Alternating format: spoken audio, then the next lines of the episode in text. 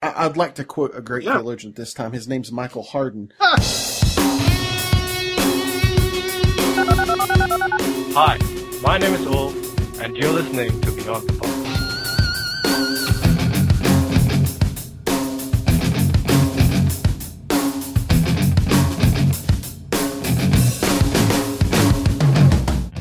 Hi, I'm Rayburn Johnson. And I'm Steve Sensenig. And this is Beyond the Box. Here's your invitation to explore life outside the box of institutional religion. This is a place where there are no walls to restrict our search for truth as we embrace the ambiguity of defining our life in Christ.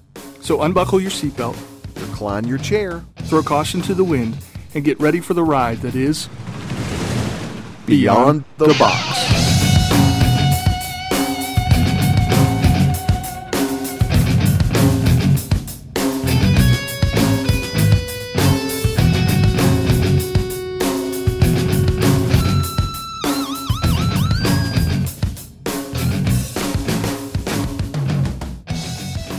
Welcome back, everybody, to Beyond the Box. We're glad to have you back with us today. Today, we are joined once again on the podcast by Michael Hardin, um, who I have just become uh, good friends with. Just appreciate his heart. I think Michael is just such a cool guy, and talking to him offline and both on the podcast.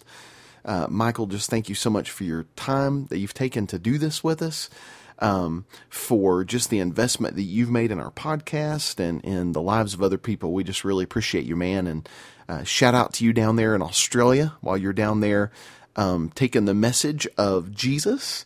We just appreciate what you're doing, dude. Um, anyway, today we're going to be talking about a really interesting subject in the book of Revelation. Many of you have asked, what do you guys think about Revelation? What do you think about end times? And you know, a lot of this I've been processing in the light of what I've come to believe about God and nonviolence and the atonement as being nonviolent and um, hell and uh, ultimate reconciliation and all of these things.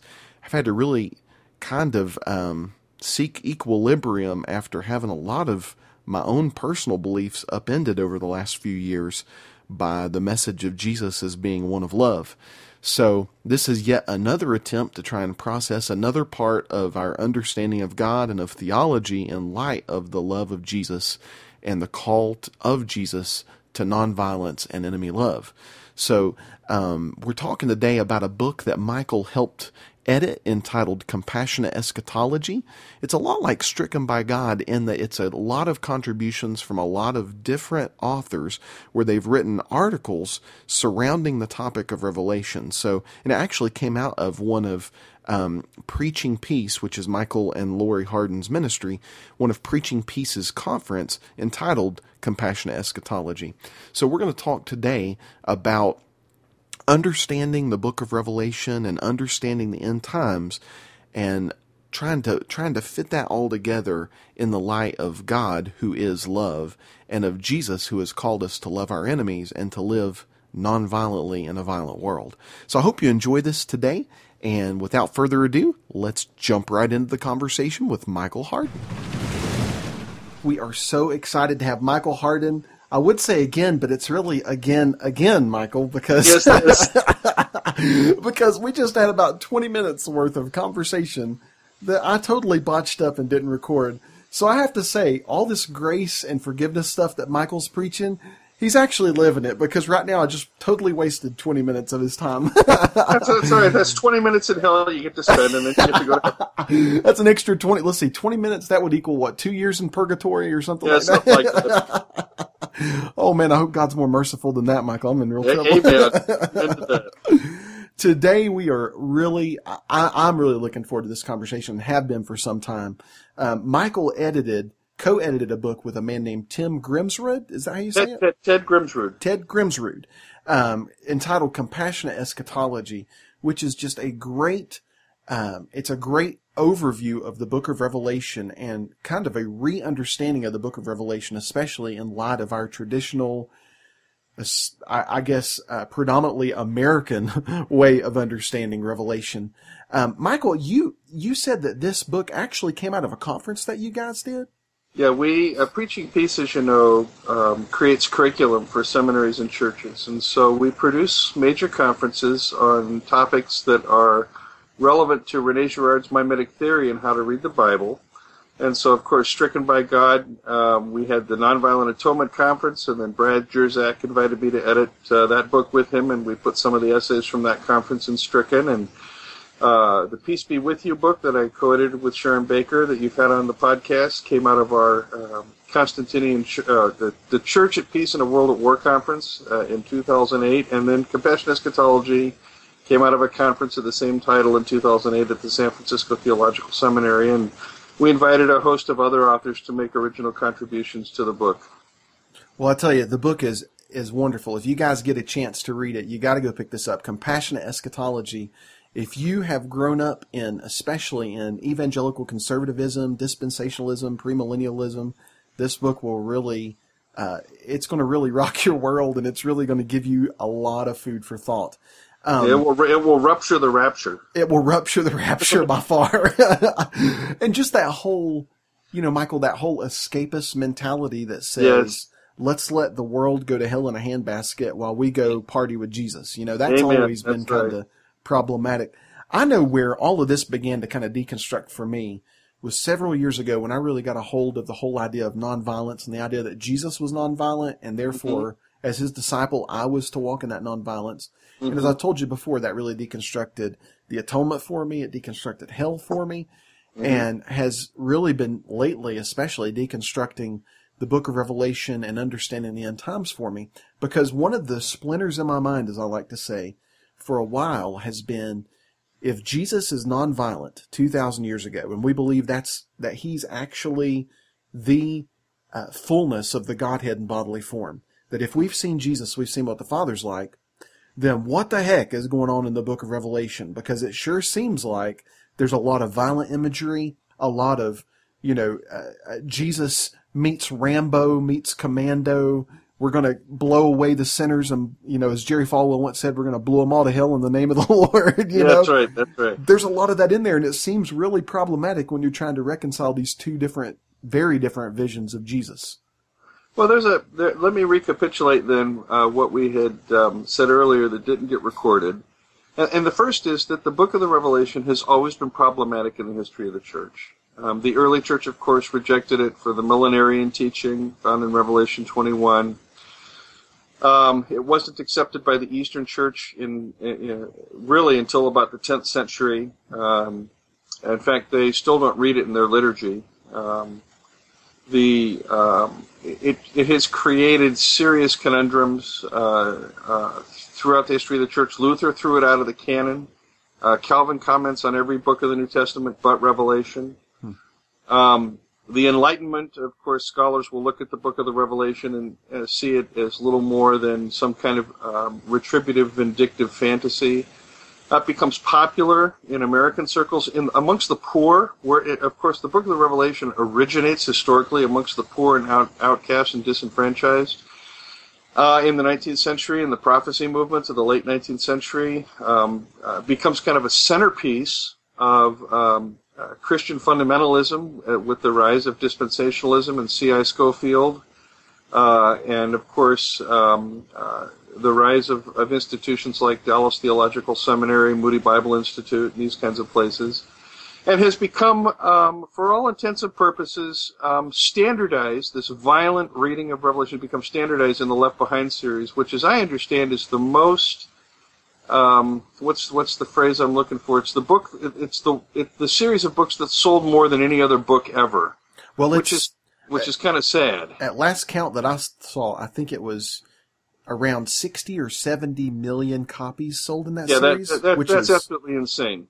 That's, that's, that's mind-boggling to even think. It is. and, and as Barbara Rossing puts it, um, not only are the characters fictitious, but the theology it's based upon is fictitious. Yeah, yeah. So, but but the thing is, as I as I said before, um, you know, you've got even uh, uh, critics out there of the Book of the Revelation who who are going to criticize it precisely because they buy into this conservative fundamentalist dispensationalist reading as though it's the way to read the book.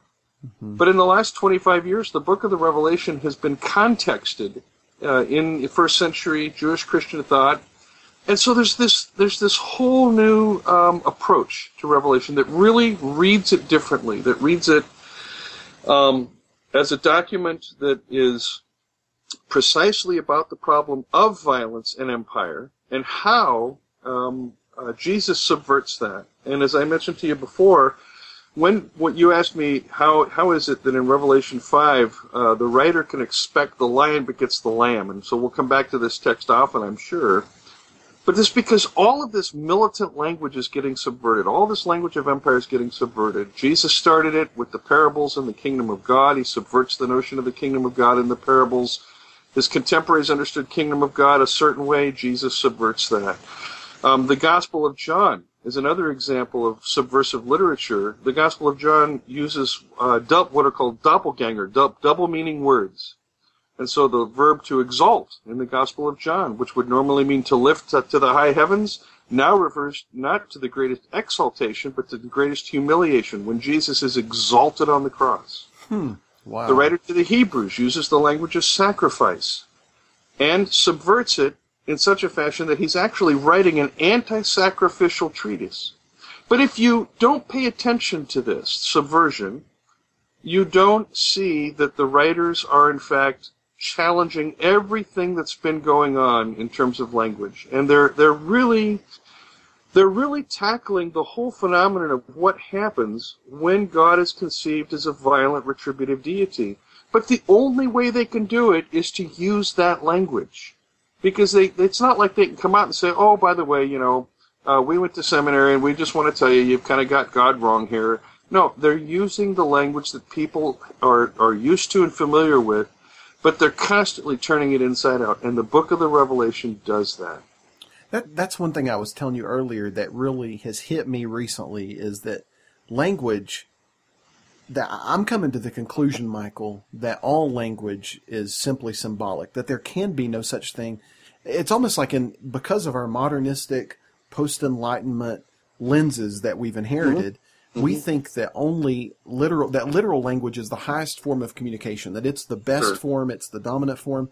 And in reality, when you really get to the heart of things, there is no such thing as even literal language, even though I know what people mean by that, um, mm-hmm. and, and I don't have a problem with that. But there, but the fact that language itself is symbolic. I mean, we're using symbols, we're using imagery to communicate things that mm-hmm. don't exist in the world of vocabulary, and so that's something that's really um, been mind-boggling for me to really get a hold of. Is this idea that the Bible, that when Jesus comes along and the early church comes along, they can't just create a whole new language. They're in a context with a people who already understand and have a certain worldview of how everything works. And so That's they right. adopt that, and from within it, like you say, within it, they're subverting it. And that has just been, that is totally changing the way I read the Bible, Michael. That's completely yeah. changing the way I read the Bible. Well, it's, it's the character of Scripture to critique religion. And if Christianity is a religion, um, the Scripture is going to be uh, a major critique of that. Hmm. I, I, I, had mentioned to you earlier, Rick Perry thinks that President Obama is, is anti-Christian and the biggest threat to Christianity.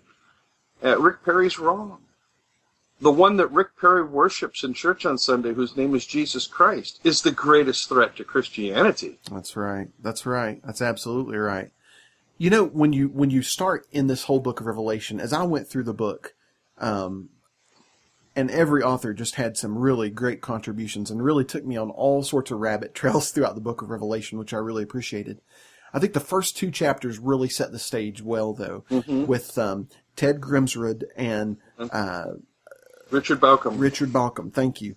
Um, they really emphasized the idea of Revelation 5 as being the controlling metaphor, uh, mm-hmm. the, the, metaphor of the Lamb through which we view the rest of Revelation. And in right. Revelation 5, just to, for, for our listeners, that's basically where um, John is in heaven and he's asking who's worthy to open the seals and look at mm-hmm. look inside mm-hmm. the seals, and they look throughout the universe basically, and no one no one's found. And then an angel comforts him and says, you know, don't cry, we've found someone. It's mm-hmm. the lion of the tribe of Judah. He is he is conquered and he's able to open the scrolls. And so John turns around, expecting to see this conquering huge lion and mm-hmm. instead he sees a slaughtered lamb sitting on the throne. That's and, right. And their contention is that that metaphor where John where John is expecting to see the lion and instead is met by the lamb, that that is the beginning of that uh, that language being supplanted and, and subverted so that you use that as the interpretive grid through which you view the rest of Revelation. Well, precisely. And it's exactly the same thing Jesus does in his ministry. I mean, one thing that, you know, that, that's important is that Jesus does not accept the title Messiah because it's so loaded with militant baggage. And, and Jesus' favorite title, of course, is Son of Man. Mm. That's his favorite self-designation, the true human. Um, he, um, I'm fairly convinced, rejects the notion of Messiah, particularly at the episode in Caesarea Philippi, because it is militant, and instead subverts it with this suffering servant, son of man uh, combination. Mm. Same thing is going on in Revelation 5. The writer expects someone to come and even the scales of justice in the universe, and he expects that this will be done in the same fashion as has always been done when someone evens the scales of injustice with power, with retributive force, with violence, with war. And what does he get, as you said? He gets this lamb with its throat cut. Mm. This wow. this crucified one. Wow. This one this one who lived nonviolently, preached nonviolence, taught nonviolence, uh, forgave enemies. Um, yeah, that's who he gets. What was interesting to me too with Revelation five is this idea, and I, I can't remember which author brought this out, but um, this idea that that's the last time that the lion's ever mentioned in the entire book of Revelation, the first and last time, yes. and that you never actually see the lion, but you continually see the lamb, not only in the Gospel of John, but all the way through the book of Revelation after chapter 5. You're continually right. met by the image of the lamb. That's right. I mean, C.S. Lewis sort of gets this in the Chronicles of Narnia. You know, Aslan is a lion. Um, it would have been much better had the lion morphed or changed into a lamb at the end, you know, but we still mm. we still get the lion. We're still stuck with the lion. well, we are, we are, you know, and and um, Lewis is not the most consistent of thinkers, but um, but yeah, there, I, yeah, you the said, writer of the Revelation does in fact make that shift, and and that yeah, that you, that is a, a controlling metaphor. You said earlier um, I said something about the the lion not residing in Jesus, which, you know, as you were even correcting that, I was thinking about reading in the book and remembering how one of the authors talked about how the vision, and you brought this out, how the vision of the lion was actually the the uh, fact of conquering, the fact that yes. Jesus conquered and defeated. Yes. But the vision of the Lamb was the how to, was the that's how, how of what. That's right. How he conquers. That's precisely right. Yeah. So the so that that vision of the lion gives us the idea that yes, Jesus is a conqueror and he is a ruler and he's on a throne, but it's the Lamb is the way he does it. Yeah. Well, the writer's writing a book in the context of Roman Empire and and most of the scholars uh, that are working on Revelation today reckon with the fact that Revelation is written in and around and during the time of Nero's persecution. Nero, of course, is an absolutely insane ruler in the first century. I mean, he, he gets to the place where not only does he blame the Christians uh, for causing the fires in Rome, he will uh, tar them and hang them on crosses and use them, and light them on fire to, to be the outdoor lights for his orgies and parties. Mm. That did, could not have smelled good. Mm. You know? Yes. Nero, so Nero is this kind of prototypical Antichrist figure. This empire thing that's going on. An empire always conquers through threat of force and violence. Um, uh, shock and awe, you know, um, mutually assured destruction. Hmm. Um, and, the, and the writer is writing in the context of being part of this small group of, of early Christians that has no chance against empire. But they're writing from the perspective of following one who had no chance against empire either. That's Jesus. Hmm. I mean, when Jesus dies on the cross, nobody in the ancient world looked at that and said, oh, this is the actual end of empire.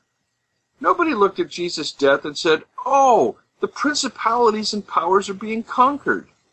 Nobody looked at Jesus' death and said, oh, he's crushing Satan's head.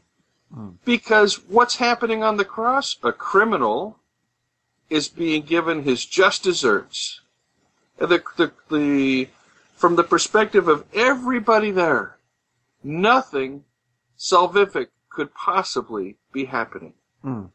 You hmm. just had a Jewish Galilean who was accused of blasphemy and sedition, thrown up onto a Roman cross, and empire wins when Jesus takes his last breath. Hmm. Three days later Yeah. Yeah. is the announcement no, that in fact the greatest act of salvation took place on that little hill, Calvary. The greatest act of God took place, the greatest revelation of God's character took place, that God was in Christ reconciling the world to God's self. How? How was this occurring? Because as I mentioned before, Jesus from the cross forgives his persecutors. Not only does he teach forgiveness, not only is it in the Lord's Prayer and in all the parables and so he's actually now living it out. He could have in the garden, as he says to the disciples, I could call legions of angels down. I could. And if I did that, my father's whole program would go out the window. I would hmm. simply be like an emperor, a king, a president, whatever. But Jesus does not do that. And and what happens now is readers come to the book of the Revelation and they go, okay, well he didn't do it then, but he's sure going to do it at the end.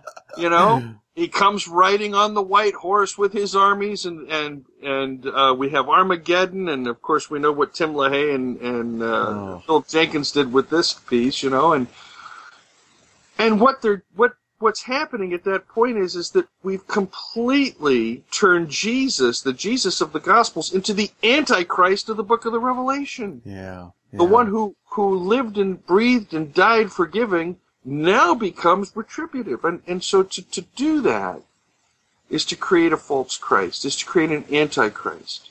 Now, if, if, in fact, if it's true that that's what the writer of the Revelation meant, then this book does not belong in the New Testament. Mm. But I don't think that's what he meant. Mm. Or she meant. Probably he. You the know, writer does not mean that. You know, you, uh, in, in saying that, I was just sitting here thinking, you know, it's almost like we think that Jesus had 2,000 years to think about what those guys did to him, you know, on the cross and got That's really right. pissed off and didn't go to anger management. And so he comes Right. back to, to kind of settle the score. And you actually, I'm telling you, Michael, I was at lunch one day reading this book and I was reading your chapter at lunch and I emailed you after it because I, I read the song at the end of your chapter Yes. uh, and and I'm trying to remember the- what what exactly was the title. Jesus. Why what? is why is Jesus always coming back pissed? And I'm telling you, I just rolled laughing in that restaurant because it is so. It's exactly. It's exactly what the traditional American notion is of the Book of Revelation. That Yes. Jesus is really ticked off, and I mean, even the rhetoric that we hear from the conservative right and from just you know all of the all of the traditional yeah. perspectives Oh, yeah. it's all this rhetoric about God is really ticked at sinners and he's ready to get even. And I'm thinking, how do we reconcile that Jesus with Yeah. first century Jesus who loves his enemies? It, Yeah, it's well, irreconcilable. That is, that's precisely the problem. I mean, for a long time, for a long time, I thought that we should just do what Luther and Calvin did and either not comment on the book or throw it out. Um, I've had real issues with the way it's been interpreted, and I was not ever satisfied with the way it had been interpreted. And so the essays in the book Compassionate Eschatology, in a sense, kind of converted me into this this new reading. And it, it at least allowed me hope yeah. for reading Revelation differently than I had had previously done, and I had fallen into that mistake that so many people fall into, namely that the conservative dispensationalist um, uh, reading of the Book of the Revelation is the way it's meant to be read. You know, and so I, I, I frankly think that's uh, uh, uh, a bunch of toilet waste. yeah. So I yeah, would throw that whole thing out. Yeah. But um, but I'm fairly convinced now that in fact uh, Revelation is a document precisely about the nonviolence of of God. And um, I'll be talking a little bit later. We'll talk about this whole business of what it means for both Jesus and the martyrs in the book, and us as well, to be faithful and true witnesses. Yeah, yeah. So yeah, we've got to we have got to uh, find a way to um, to really deconstruct this entire antichrist that Tim LaHaye has made so popular, that dispensationalism, Scofield, uh, yeah, it, it is an antichrist. It's a false Christ, That's right. and no wonder people reject Christianity. That's right. I would reject that kind of a Jesus. Yeah, yeah. It, it- you know, and um, and for for readers to say, well, Jesus came in his first coming, he was nice and forgiving, but later he's going to be retributive.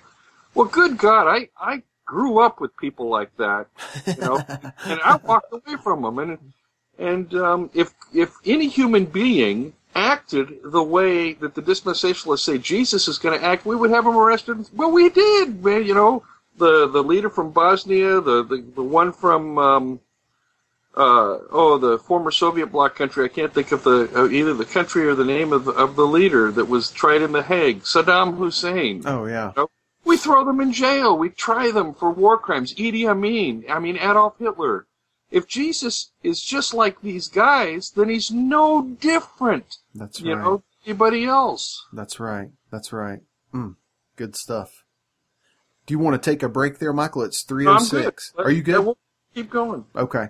Well, I tell you, um, the the thing of of Revelation five being the interpretive lens for all of Revelation, that that is a huge starting point. And then another thing that really helped me was to realize that Revelation is not, uh, according to what a lot of your authors are saying. For instance, Denny Weaver um, is saying that Revelation is not predicting future events. That's right. It's not a blueprint for the end time. And you know, he, he really brought out something that I thought was a great point. That if if uh, the Book of Revelation was written to the seven different churches, mm-hmm. and it was meant for them to understand it, and it even says in the Book of Revelation, you know, blessed is the one who understands this. And it's talking right. to the ones it's written to. Then, if all of this stuff was going to happen 21 centuries later in our time, Right. then the whole book of Revelation becomes totally unintelligible to a first century reader, which is highly Right. problematic. Yes. Well, again, it's it's a specific type of literature. It's apocalyptic literature. It's it's like the Book of Daniel or First Enoch. Um, and apocalyptic literature is literature that's written in code, because apocalyptic literature is written from the perspective of the victimized, and the victimized can't come out and speak against empire. In fact, for example, today in the United States, we have the Patriot Act. And the Patriot Act essentially limits the way you can critique American empire. So if you want to, if you really want to do a, a really serious critique of American empire, you speak in code. You you talk, you know, um, uh, subversively uh, by using, yeah, coded language. It's going to get worse. But in a in a dictatorship, which is essentially what the Roman Empire was, a dictatorship, where you cannot ever speak against empire no matter what, in any way, shape, or form, well, you're going to use this metaphorical, symbolic language. And that way, you know, if uh, a reader an, uh, uh, that's um, in the administration of the empire should happen upon the book, they're not going to be able to figure it out. Yeah. And so apocalyptic is this coded language of the victimized. And uh, to turn it into some kind of blueprint for the end of time, um, to do what Hal Lindsey did in the late great Planet Earth or, or the authors of the Left Behind series have done, is to absolutely misread it. I mean, there's no, there's just, there's no two ways about it. It's a, it's to read it against the grain of what the writer is doing in the first century. Absolutely. So basically, you've got Revelation as kind of this code book. And if you think about it, if John, if it was John on the Isle of Patmos that really did write it, um, as an exile by the Roman government, he's going to have to send that through Roman centurion hands to get it to where it needs to go. So Yeah. there's a lot of chance of a lot of different people reviewing that, kind of like, uh, kind of like in communist countries, how email right. is scanned and things like that. So it makes perfect sense that that's would be what happens. Yes. You know, going going back to this Revelation five thing, um, you said something earlier that I just want to I want to talk about a little bit. Is this idea that the lion and the lamb are actually competing metaphors for how um, how power is to be exerted?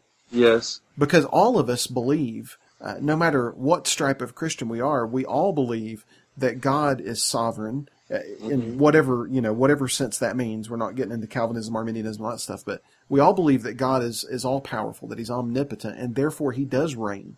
But it's the quality of that reign, and it seems like the Book of Revelation, as a critique of empire, really is about two cities, and I know this is brought out in the book about Yes. New Jerusalem and about Babylon, and comparing those two cities and showing how the one city leads to destruction, death, greed, all of the bad adjectives I can come up with, and the one leads to life and the presence of God. Talk a little bit about that, Michael. Well, think of it this way. Um, suppose, for example, uh, we were to elect a Christian president in the United States. And suppose instead of the kind of uh, um, uh, false Christianity that so many of these candidates seem to espouse, suppose we were to elect a, a Christian president that took Jesus' teaching on nonviolence seriously. And suppose that Christian president should say, well, the first thing we're going to do is we are going to disband the Department of Defense. We don't need any more military. Uh, the second thing we're going to do is um, we're going to ask the world forgiveness for all of our empire building. The third thing we're going to do is we are going to be the most compassionate country on the planet and figure out how to serve the world. Now, how long do you think a president like that would remain in office? Well, first he wouldn't get there, but Well, it's exactly right. He wouldn't get there. Yeah. Because when we think of leadership, uh, which is essentially what uh, messiahship in first century Judaism is about, when we think of leadership, when we think of rulers, we think of those who exercise power through the use of force or violence. Hmm. Now, all of a sudden, you have this crucified Jewish Galilean who has conquered but not used force, who has challenged principalities and powers and overcome them without violence, who has um, managed to um, bring an end to violent human culture through through the announcement of forgiveness of sin. We don't think that love is a powerful force. We don't see love and forgiveness as more powerful than war and conflict and force. Because we are so used to getting our way through the use of force. How do I get my way with someone? Well, I get angry with them. I raise my voice. I threaten them. That puts them in a position where they either have to challenge me or I beat them. I beat them through the through this. Or uh, how do I get my way? I'm stronger and bigger than than the child I'm de- dealing with, and so I threaten them with my power. If you don't do what I say, I'll beat the crap out of you. Hmm. Well, I get my way. And so we're so used to thinking in these terms. So, so the United States, you know, somebody somebody does something to us, and we say, "Well, we've got this military and these bombs. We're gonna beat the daylights out of you." And we go do it, and people go, "Ooh, ooh, America's big and bad. Ooh, we're scared of them," you know. And we sit back as Americans and we go, "Yeah, see how bad we are. See how how good we are. We're so tough." Well, this notion that power and violence—it's the same word, by the way, in German, Gewalt um, and in many languages, uh, bia in Greek, force or violence, um, that, that we can use force as a way of conquering the other person. That is the way of the Satan. That's how Satan conquers. God conquers through love. But because we are, we have so much we want to hang on to, Um, here's the deal, Rayborn. Be straight up with you. And this is where uh, my wife and I yesterday spoke to a group of pastors. Um, uh, they're all reading the Jesus Driven Life, and so they invited us to come and address them. And as we're driving home, she says to me, You know, Michael, we encounter the same thing everywhere we go. Those that are willing to give up everything get what you're saying. Hmm. Those that have something to hold on to, whether it's a lifestyle, whether it's a grudge, as long as you're holding on to something, they're the ones that can't see what you're talking about. Hmm. And I said, well, you know, when you're crucified, you're not holding on to anything. And we are crucified with Christ. Hmm. There, there's nothing that we're holding on to. There's nothing we can hold on to. We, when we are crucified with Christ, we have done the same thing Jesus did. We've committed our whole existence to the care of our heavenly Abba. And we've said, we trust you that this is not the end. Well, this is precisely what the Lamb of the book of Revelation is all about. The Lamb of the book of the Revelation is one who gave up everything, surrendered everything, and in, in this extraordinary act of love, forgave those who killed him. Now, if we are unwilling to see that the word of love, um, the word of peace, the word of forgiveness, the word of reconciliation is in fact more powerful than any threat of force, any threat of violence, what we're going to end up with is a God that's no different than we are. So we make God in our image. And that's why the Jesus of the Left Behind series looks so damned American. Yeah, that's right. That's He right. does. That's right. I mean, I mean, as you you used uh, the Schwarzenegger reference, the Commando movie, the Stallone reference to Rambo. The Jesus of the Left Behind series is a super elite, um, special forces, uh, 007, um, master of disaster. you know, I mean, I mean, the Jesus of the Left Behind series is truly to be feared. yeah, yeah. Now, if that's who Jesus is, if that's who Jesus is, I will tell him to his face, I would rather go to hell than go to be in your heaven. Mm. Mm. Now, right there, right there, Michael, that's where a lot of people feel the disconnect. Is because there's this, there's this mentality that no matter who God is, if I find out that He's, you know, and I, I'm just shooting straight with you. If Yeah. if I find out that He's the Calvinistic God that is uh, predestining most of humanity to go burn for eternity, mm-hmm. and he's he's getting this little clique together that he's going to spend mm-hmm. eternity with and pour out mm-hmm. glory on. If that's who I find out God is, then I want to conform. That's that's the way people think of it. Well, sure they do. Or or if I find out that God is is like what we're talking about, then let me just get with the program and conform. But I think what you're saying is so important because it gets to the fact of we're not really following Jesus in the way of Jesus unless we get to the place that we would say what you're saying. Well, Because you know, it's not in our heart. Jesus predicted that there would be antichrists in the world. Yeah. And the church has always looked for the antichrists out there in the world.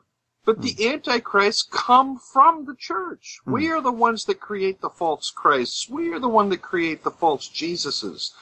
Uh, little John, little John, I call it little John, first John, says there are many antichrists among us. It is the church, not the world. It's you're not going to find some secular figure out there one day going, "Oh, hey, I'm Jesus Christ and I'm better than Jesus and I'm blah blah." No, it's going to come from within the church and it comes from within the church's theology whenever Jesus it becomes um, made in the image and likeness of violent humanity.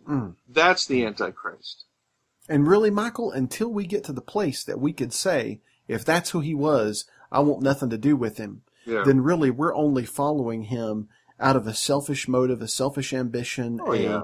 a, uh, just really, it, it's more like he's a, he's the Godfather. Instead of God the Father, he's the Oh, yeah. Godfather. He's, that's right. you know, great. we just great. we want his Yeah. protection. We want we want his we want his uh, you know as long as we stay in his good graces, we're okay. If for some reason we turn on him, then we're going to get Uzied in the back, you know? Yeah. And to me, I'm, I'm at the same place. And I know Brad Jersak and I were talking about this of finally getting to the place where we could say, if God was like that, hmm I don't want anything to do with him.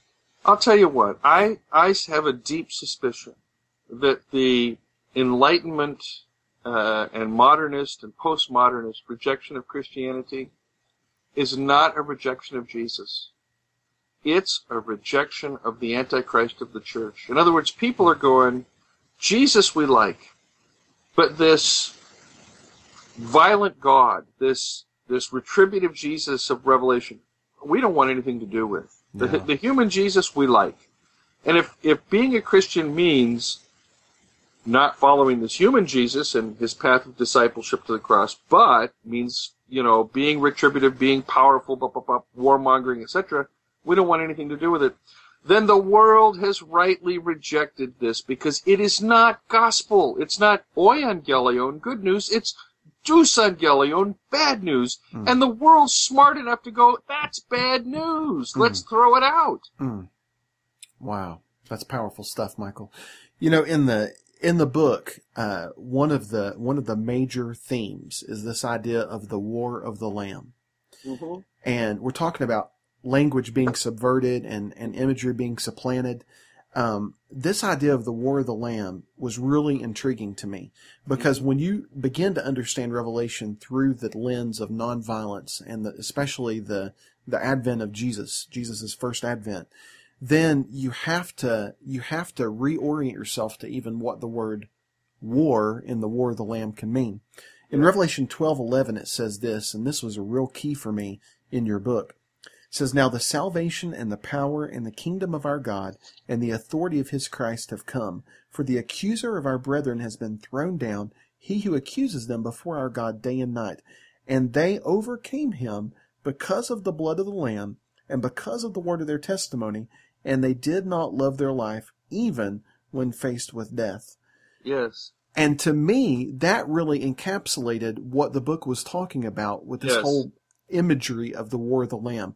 That kind of like what Paul said, our weapons aren't aren't carnal, but they're mighty to God, mighty through God to the pulling down of strongholds. This idea that the way that we overcome is not by coercion, but by giving our lives as an example for others to see, so that they'll be transformed by our own demise. The, the, the fact is, Ray, um, most people who have hurt other people, and I'm Christians, who have hurt other people, have not experienced the grace, forgiveness, and love of God from others, whether it's parents, fellow parishioners, fellow pastors. If you are a Christian, or you grow up in a Christian home, and you hurt someone, chances are you are going to experience some form of retribution. It can be very, very, very uh, overt. It can be passive aggressive. But chances are you're not going to experience grace. Very, very little grace is shown in uh, Christian relationships. It takes such an incredible amount of commitment to the cross of Christ. And I'll tell I'll tell you a story. I'll just I mean this is who I am and this is part of my story and back in 1993 and I talk about this in the introduction to the Jesus driven life. Back in 1993 um, I was pastor in a small church and uh, things got uh, very tough for me. I was in a, a situation where I had no no colleagues. There was no collegiality amongst the local ministers. I was having to do this thing on my own, fresh out of seminary. Did, did not really know how to do it, and I crashed and burned as a as a minister. I just didn't know how to deal with the um, uh, conflicts that were occurring in the church. And the way I dealt with it was to end up um, uh, having to deal with at that point, which was a difficult marriage with Lori, and so I ended up having this torrid affair. Well, I, it, when my ministry crash and burns and the affair is over in '94, I am left absolutely destitute. Everything that was important to me was gone. Ministry was gone. Marriage was gone. I had nothing left. I literally had nothing left. I was a great big fat zero, and I thought about committing suicide several times, even uh, attempted it several times but never succeeded. I just couldn't go through with it. I was so I, I, had hit the bottom so fast and so hard. I, I was shattered like a mirror into a thousand pieces. And Lori came to me, called me one night, and to get together. Um, uh, about six weeks after this this whole mess had kind of crashed, and and she said, Michael, she said, when we met, um, we both knew that night we met we were meant to be together. We both knew that we were called by Jesus to be together. And she says, I forgive you. Hmm. Now I couldn't hear this. I Wow. could not hear this at the Wow. time because because because being forgiven felt wrong. Hmm. Because I had done so much to hurt her. I mean, I had hurt her like like you know. I mean, any woman listening to this uh, podcast right now knows exactly what my wife was going through. Hmm. I had hurt her to the core. I had taken her heart out, sliced it, diced it, and ate it in front of her. I mean, I, I literally killed her, you know. But she loves Jesus so much. She came back to me and she says, I'm I forgive you. I want to be with you. I want to work this out. I want to make this happen. And um, it took us a decade of healing to um, for for me to heal. Really, I mean, she's she's an amazing, extraordinary woman. Um, but what I've learned from this is that she could have walked away, hmm. but she manifested the grace and love of God to me. Hmm. And I have to say this God, if, if God is not at least as good as my wife, hmm. If God is not as gracious and forgiving and loving as my wife, then my wife should be God. Yeah, yeah, I, I, I agree, Michael. I agree. you know and and that's why when when um having been the recipient of this kind of forgiveness i mean and i'll tell you you know we go to church and we say oh god please for, forgive me my sins or or we do these little secret things you know maybe we do a little drug in here a little drink in there we watch some pornography here we do this there and and then we feel all guilty. Oh i'm so ashamed. I you know i yelled at this one i did that that that that, that. oh please forgive me forgive me forgive me. It's so abstract. Hmm. But when we've hurt someone else to the core, and they come to us and they don't bring retribution, they bring grace. When they come to us and they, they, they don't um, threaten us, chastise us, put conditions on us, they say, I love you. And this is what love is.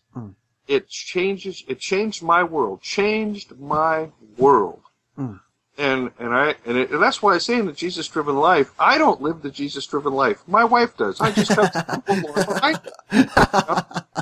Um, it's true though. It's true.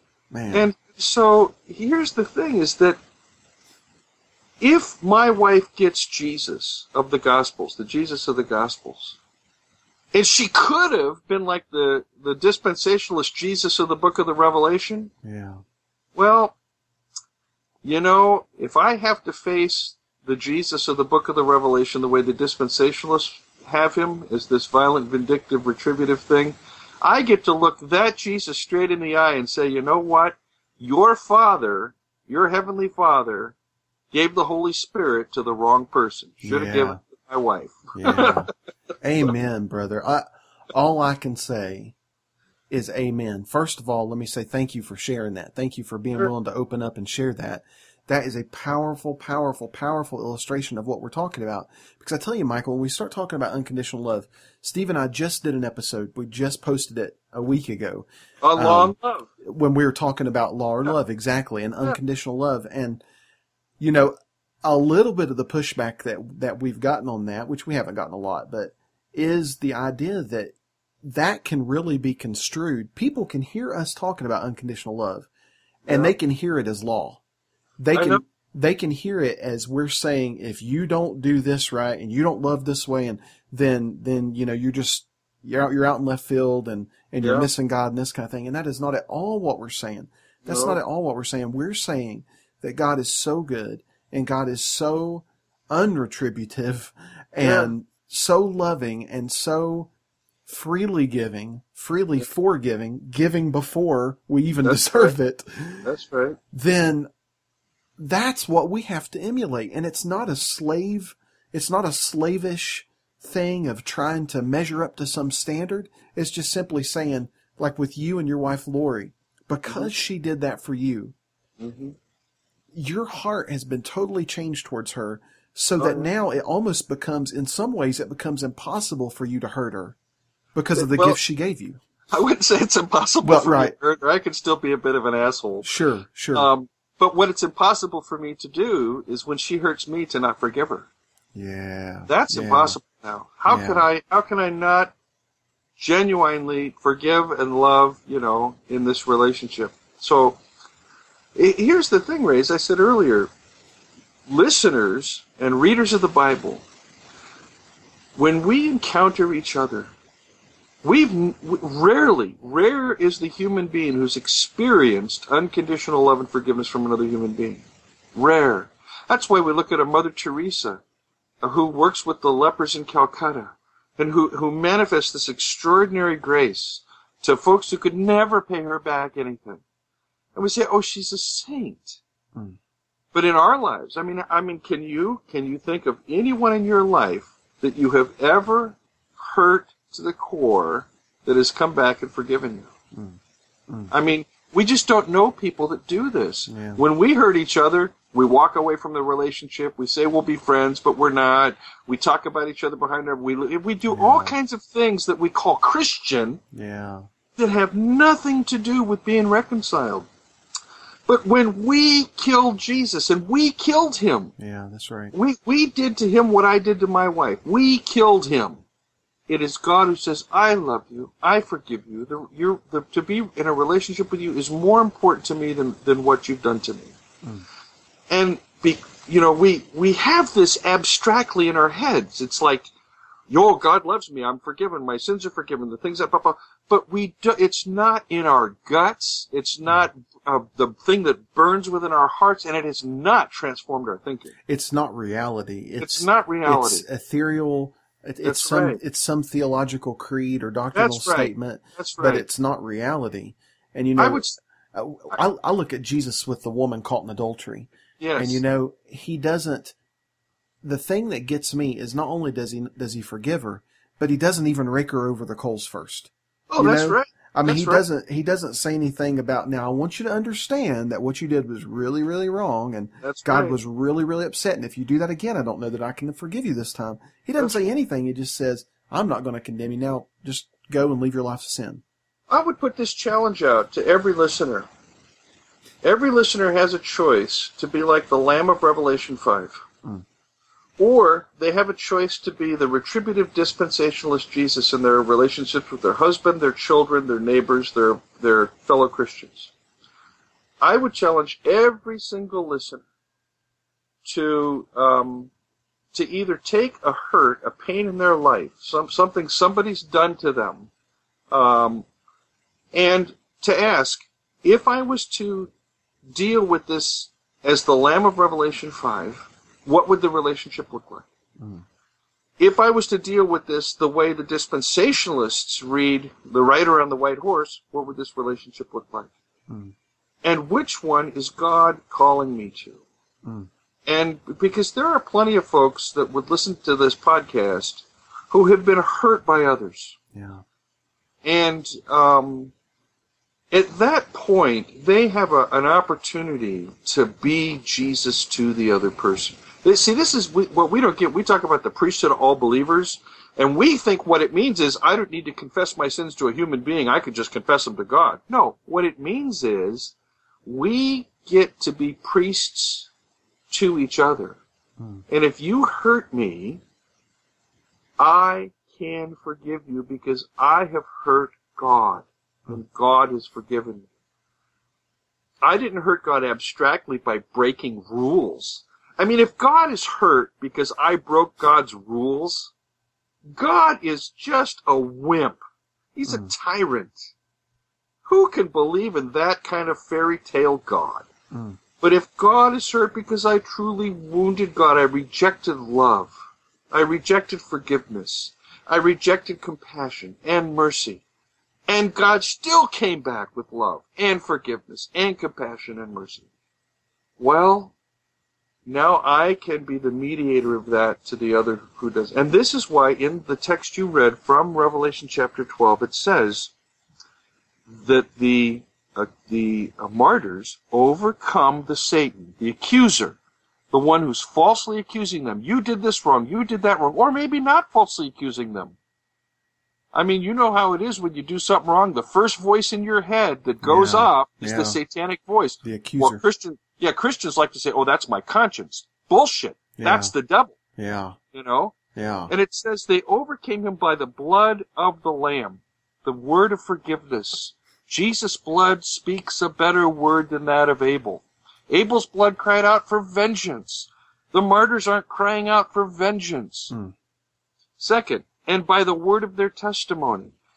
That is this this faithful word. This and, and so we come now to Revelation 19, and Jesus is called this faithful and true witness. What does this mean? Jesus is this faithful and true witness, and why are the martyrs called faithful and true? Ted Grimsrud, in his essay in Compassion Eschatology, says Jesus rides forth clothed in a robe dipped in blood, the blood of the Lamb, and from his mouth comes a sharp sword, the word of testimony. Jesus is faithful to death, and the word that he speaks is true. The word of forgiveness is true. Richard Bauckham, in his essay, says something very similar. He says in his essay, uh, I gotta find the, where the sentence starts. Sure. The phrase, no lie was found in their mouth, is a scriptural one used of both the servant of the Lord in Isaiah 53 9 and the remnant of Israel in Zephaniah 3.13. Like other Jewish exegetes of the time, John is adept at noticing where two biblical texts use the same words and he brings them together. It is appropriate that they should be as free from untruthfulness as he, Jesus, is. There is a hint here that their truthfulness is connected with the death to which they follow the Lamb. There's faithful and true again. And then Jay Phelan, in his essay in uh, in the Compassion Eschatology, says, ironically, Revelation bears witness to a nonviolent Lamb and a nonviolent community standing in opposition to the most powerful empire ever known. Their victory is their witness in words and in blood. There's faithful and true. Stephen Finamore, in his essay, makes the same exact point. He says, Those who seek to follow Jesus contribute to the subversive effect of the gospel story. This is most especially true of the martyrs, of whom Girard says, quote, this is Rene, dying in the same way as Jesus died, for the same reasons as he did, the martyrs multiply the revelation of the founding violence, faithful and true. Hmm. Faithfulness is being willing to die for the other. Hmm. Truth is speaking the word of forgiveness when one is killed at the hands of the other. Here's the deal, bro. If we have a nice life, if things are good, if um, you know we're we're we're comfortable in our comfort zone, if we have things we're hanging on to, we can never be faithful and true. Because if somebody tries to take these objects out of our hands, these things we cling on to, whether it's our job, prestige, power in a relationship, um, our our car, our home, our country, whatever it is, somebody trying to take something from us, as long as we're hanging on to it, we are not crucified with Christ. Because, as I said before, when you're crucified, your hands are wide open. You know, Paul, when you were saying that earlier, something really hit me where Paul said to the Galatians, I think it was to the Galatians, he said that, that he that not only has he been crucified with Christ, but that the world has been crucified to him. That's right. So that the world doesn't not only does the world not have does does he does, does the world not have a hold on him, but he no longer holds the world with a closed fist. That's exactly right, man. Everything's That's- open. Yep. Everything is open. You know, with what you're with what you're talking about, and talking about these two cities in Revelation, the the New Jerusalem Mm-hmm. and and Babylon. You know, we have been taught through dispensationalism that Babylon is this end time reincarnate city that's you know that's uh, this whole commerce thing going on, and Right. that the New Jerusalem is after the end of time, and Right. and the city comes down and everything's destroyed with fire, and there's this this new city that God's people get to go to. And according to a lot of the people in the book, these are really present realities that Yeah. we choose to live in through all the daily decisions that we make in our lives. That we are either choosing to walk in Babylon or we're choosing to participate in the New Jerusalem. That's right. There was a quote by Tony Campolo that he said a long time ago that really hit Tony me. is so great, isn't he? He, I tell you, he, he's a firecracker. I love, I love that guy. He said something one time that really hit me. He said, "You know, America, people can say that it's the greatest country on earth, but it's still Babylon. It might Yeah. be the greatest Babylon on earth, but it's still Babylon. At the end of the day, it's still part of that system of retribution Yes. and me, myself, and I, and looking out for number one. And the New Jerusalem is all about the other. It's all about it's all about uh, relationships where all of the d- bridges that divide us are torn asunder. That's why I get a kick out of these so-called Christian candidates for president. Yeah, yeah. They're a joke. They're a joke, frankly. I mean, because if they, if you know, they say, "Whoa, we've got to get back to the founding fathers and Judeo-Christian principles," you know, and and by God, if it were true that America was a Christian nation, um, one would at least expect that nation to be forgiving toward enemies that attacked it.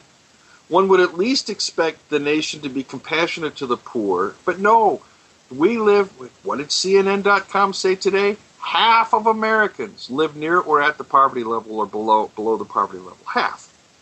The 1% keep growing. Hmm. I mean, we live in a, in a nation that does preemptive war. We live in a nation where corporations have more power than people, and corporations are now recognized by the Supreme Court as people. Wow. We live in we live in a nation where um, we've defined what's right and wrong in in such a way that the powerful are always right and the powerless are always wrong. Now there was a commentary on the Book of the Revelation written in 1967 at the height of the Vietnam War by a New York lawyer. This fella, I'll, I'll say his name in a moment in the title of the book. This fella looked at the book of the Revelation in 1967, and his argument is that Babylon is America, hmm. the United States. And the fellow is William Stringfellow. The book is an ethic for alien for strangers and aliens in a foreign land, or something to that effect. I know I have the book here on my shelf, and the question is whether I can find it very quick, get the right title. But With all those books behind you, Michael, I don't know. I think I actually have a. It's in my Stringfellow section. I have a bunch of his books downstairs. Um, but the, the, the, you're exactly right. When you read the Babylon, uh, Tony Campolo, William Stringfellow, Barbara Rossing, Elizabeth Schussler Fiorenza, so many are right to say that the Babylon of the Book of the Revelation is the United States of America. It is the it is the it George Bush United States of America, the Newt Gingrich, the Rick Perry, the Sarah Palin, the Barack Obama, the John Kennedy, the Lyndon Johnson, the Ronald Reagan. I mean, it's we are the nation that claims to be Christian, but we are antichrist. You know, I, I, I um, I love everybody I meet, almost everybody I meet in this country. I, I think people are incredible. I mean, their people are just incredible, and um, and uh, like most people I meet, most folks are just genuinely um, nice people when I meet them. Now, I'm not in relationship with them, sure. so I don't know what they're like, right? But the reality is, we live in a culture that exploits. We live in a culture that tramples on others. We live in a cul- I mean, today I'm reading on CNN.com. Victoria's Secret makes all of their beautiful lingerie, and they get their cotton from Burkina Faso, where child labor laborers are beaten and abused to pick the cotton for the so that the ladies in our country can look good, so the men will get laid. Wow. You know, I mean, it's we are wearing blood. We're wearing blood. We're driving blood. Hmm. Our cars, you know, we, we're putting blood in our gas tanks. We're I mean, every time we pull money out of our pocket, there's blood. We're pulling blood out. And until we realize this, I mean, there's not a whole lot you and I can do. We're both spending blood using computers that were made in third world countries. I mean, we're we're a, we're a bloody people. We have so much blood on our hands. Michael- it's absolutely unreal. that's the thing that's been, uh, to be honest with you, that's been just really overwhelming for me. As I read the book, like for instance, reading uh, Barbara Rossing's chapter on climate change and global warming, um, and trying to understand some of that in the light of, of Revelation, and, and I want to get into this a little bit later. But that's something that's been really overwhelming for me is this sense of feeling like, how do I do it any other way? How Yeah. do I, how do I live? I, I recognize that I live in the greatest empire on earth right now. And empire is what Revelation was all about critiquing. Sure. So, my question is, how do you live? And I've wondered this for quite some time. How do I live in a country like the United States and actually be a follower of Jesus? Well, it almost yeah. seems, in some senses, it seems almost mutually exclusive. It, it, yeah, yeah, it, it can feel that way. I, I would say this. Um, I don't think it can be legislated, and so I can't tell you how to do it. Right, sure. Um, and I think, in a sense, that each one of us has to listen to the voice of Jesus for how this is going to begin working out for us. But first and foremost, it means that every relationship we have, we live as though we are the presence of Christ to the other. That's number one. Which means that we, we genuinely learn to forgive others in the same way we want to be forgiven. We learn to love others in the same way we want to be loved. With the measure we measure, we will be measured. If we measure forgiveness with a thimbleful, we can't expect more from God. So we need to learn to love with buckets full, to forgive with buckets full, to show mercy and compassion by the by the by the bucket load. That's the first thing. Second, how does this work out practically? Well, it means that um, we learn how to look at our lifestyle and simplify it. And this is where I've learned so much, uh, both from my wife, who is very much into this, but by people like Shane Claiborne and others. How can I simplify my life? Well, maybe it means living in Christian community. You know, how do I leave less of a of a carbon footprint? Well, maybe I walk to the diner instead of driving. You know, it takes me two minutes to drive, ten minutes to walk. I mean, we I I have to learn to make these decisions. Maybe instead of buying coffee um, produced somewhere uh, that's where there's exploitation taking place, I buy fair trade coffee. Um, I mean, uh, we we make all kinds of simple decisions that we feel compelled to make, but I cannot legislate them for you Right, sure. You know, because um, your world and your life and, and who you are is different. Um, but we can begin to say, you know, Jesus, how can I look at look at my own life and where can I make the changes so I am a little bit more like you every day?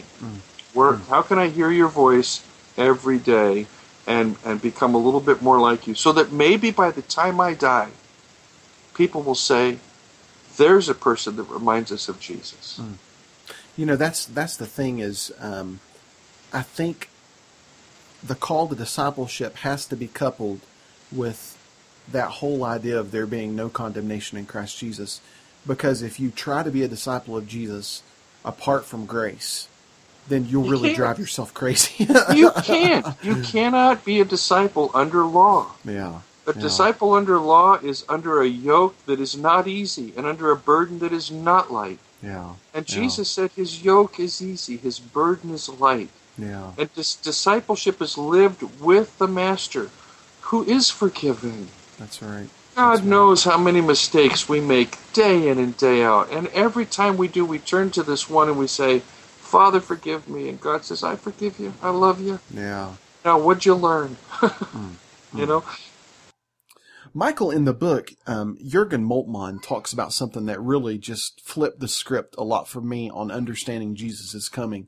Um, you know, I've grown up in the in the conservative evangelical circles that I've grown up in with Jesus is coming as really being a fearful thing for the majority of humanity. Yeah. And even, to be quite honest, even as a believer, it was pretty darn scary to think about Jesus coming back. You know, the whole great white throne judgment and Oh, yeah. All the stuff that we think about and just, it's, it's Yeah. really intimidating. But he says this, I want to quote him. It just really hit me.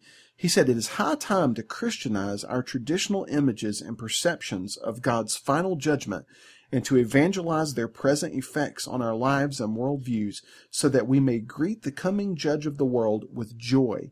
Maranatha, come Lord Jesus, come soon, and may live already here and now in the sunrise of God's justice on earth. Yes. And it really hit me that, oh my gosh, he's basically saying that this is, this is just a continuation of the good news. Yeah. This is not, you know, and I think a lot of it, I've not even begun to realize how much I still need to deconstruct. Even, even harmonizing Revelation with the first advent of Jesus, I still can see vestiges in my own thinking of the retributive factor coming in Oh yeah. in just the way I even look at the coming of Jesus as Jesus' yeah. second coming as being kind of a fearful thing. Yes. And it just really helps me to think of uh, the idea that Jesus coming back is not this second good news that isn't really. It's not like Jesus dying and forgiving me. It's kind of he's coming back to kick some butt and I get to be on his side. But instead, it's justice and and a renewal for all of creation. Yes. The, here's the question, Ray. Um, if in our Christian existence we meet Jesus, we're born again, we have a spiritual experience, and we experience His love for us, and so we sing in, uh, in church, we praise His name, we, we, we say we adore you, we love you, you know. Um, when we meet Him, are we meeting a judge or are we meeting our beloved? Hmm. You know, I mean, why why would it change? Why would death change the way we encounter Christ? Hmm. It doesn't. It's just that we have had thousands and thousands and thousands of years, and I mean, human history. This this business about hell and judgment, all this. This is pre-Christian. It's not specifically Christian. I mean, um, and we've we've turned the encounter with God into um, an encounter of fear.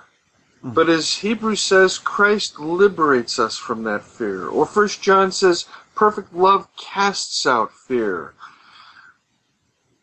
Christianity as a world religion is in the process of a significant change. We're experiencing it now is the difference between liberal and conservative Christianity. That's how we're experiencing it. Both camps, both liberal and conservatives, are saying things that are very important to listen to.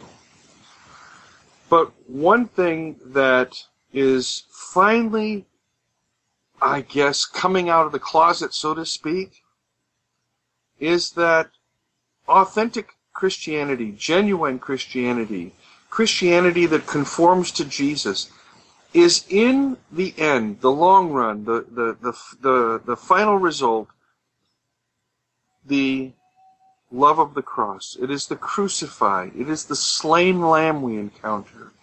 It is our beloved. It is, it is, it is the God of life. The God who raises the dead, who forgives sins, who shows compassion and mercy. Any other God is not the Christian God. Hmm. Now, hmm. the, the church, what, I mean, by and large, does not really preach this because it, it's afraid it can't. The church still believes. So I should say, so much of Christianity is still clinging to a God who will make things right. Hmm. Well, I've got news for the church. If you believe in a God who makes things right through retribution, or you could even call it justice, just think of all you've done to hurt somebody because God's going to make it right. And what does that hmm. mean for you? Well, the Catholics, if that's true, everybody should be Catholic. We should all be Catholic. Because at least the Catholic Church says there's, you know, a, there's payback at the end, whether it's hell or purgatory or something, there's payback. But if in fact payback is done away with, if that's what Christ has done away with, the notion that God requires sacrifice, that God is a retributive God, if Jesus has come and showed us the way out of this kind of logic, bad logic, if he's the new logos, a new word, a word of life, then what this fundamentally means is a change in every single Christian doctrine.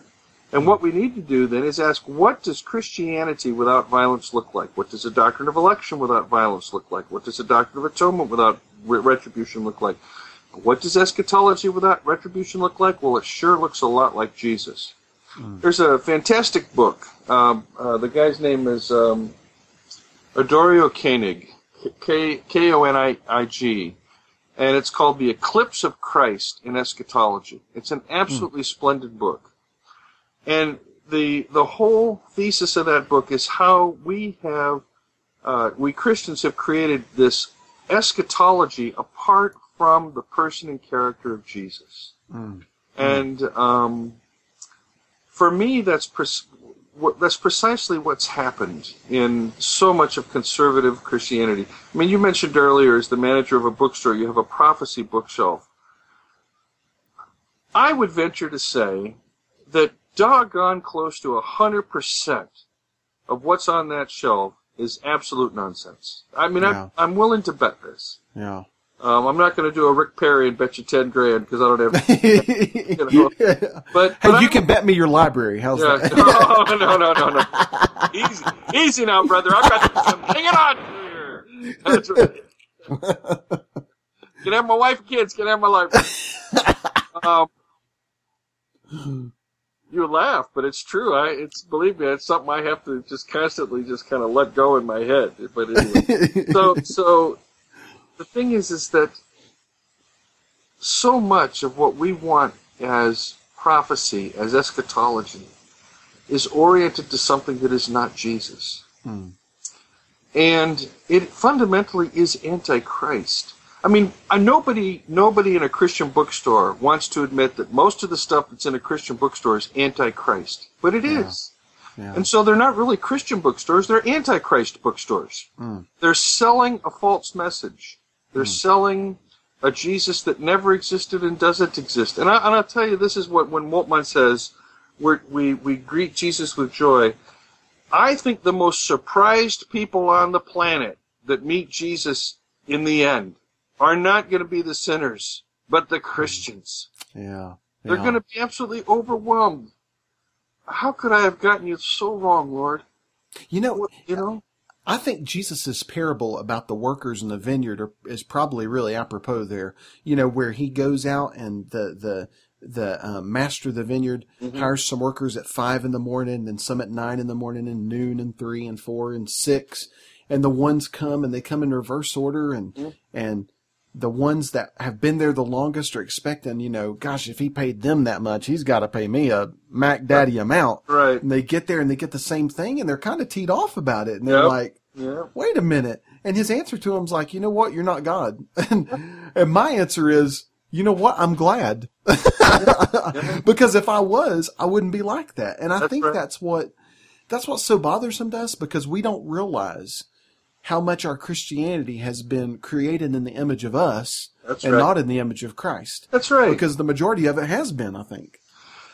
Oh, it's it's when you study church history, um, it's just absolutely remarkable. Because um, church history really is quite Janus faced, to use Dietrich Ritschl's term. I, there's there's a lot of good stuff there, but there's a lot of incredibly bad stuff there too. Yeah. yeah. And um, I mean, the, the gospel has had a, a, a, rocky road since Jesus was here. It's had an uphill battle, and it's taken 2,000 years for, for us to begin to break out of Christian, for the gospel to break out of this religious matrix called Christianity, for it to, to um, bear fruit that, uh, I mean, look, think of a Gandhi, for instance. Mm-hmm Gandhi read the Sermon on the Mount all the time. It was his, one of his favorite texts. And he lived this Sermon on the Mount thing. He lived it. For my money, Gandhi was more of a Christian than so many folks that sit in a church pew on Sunday. Yeah.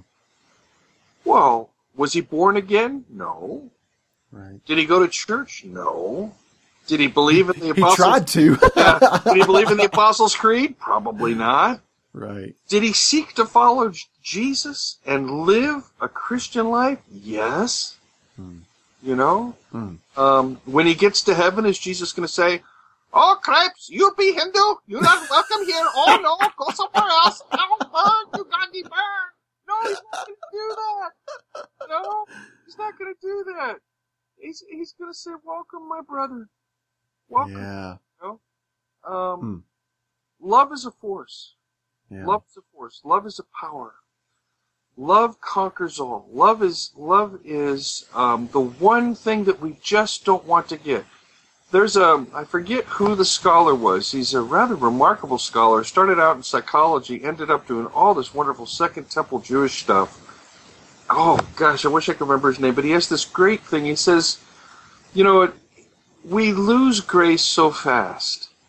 We want God to be gracious to us, but then we turn right around and limit grace to others. We want God to forgive us, but we limit how we forgive others. And and we that there's somehow there's this recognition that we want God to be all these wonderful things for us, but damned if we're going to be them for others. Yeah. And so I yeah. keep coming back to this business of who who in your existence can you be Jesus to? The, the martyrs in the in the in the book of the Revelation were faithful and true. They were faithful to death. They did not retaliate. They did not do violence against those who violated them. They prayed for their persecutors. They blessed their persecutors. I mean, you, it's an amazing thing to read the stories of the martyrs uh, in, in the early Christian accounts. They blessed their persecutors. They prayed for those who killed them, you know. Um, and, and then and then the amazing thing to me is you get to the 16th century and there's this whole new crop of martyrs. They're called Anabaptists. And these um, Anabaptists will eventually put together a, a great big fat, fat book called The Martyr's Mirror. And it, it chronicles, you know, the martyrs from Stephen through the early church and some of the Middle Ages and Wycliffe and Huss. And, and then it gets to the Anabaptist martyrs. Now, the amazing thing is, when the Anabaptists, you know, there's, there's so-called peace church people, when they're dying, they're pronouncing judgment. God's going to get you. God's going to get you. Hmm. They're not doing Stephen. Father, hmm. forgive them. They don't know what they're doing.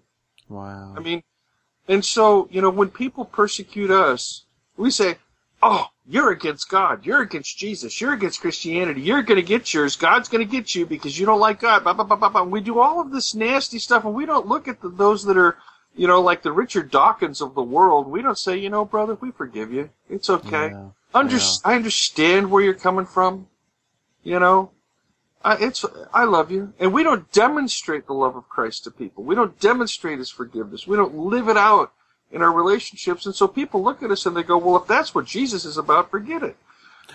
I know uh, there's an archbishop uh, in the Eastern Orthodox Church, um, Lazar Puhalo, Mhm. that uh, and he's in your book Stricken by God, and he said something that just you know really registered with me.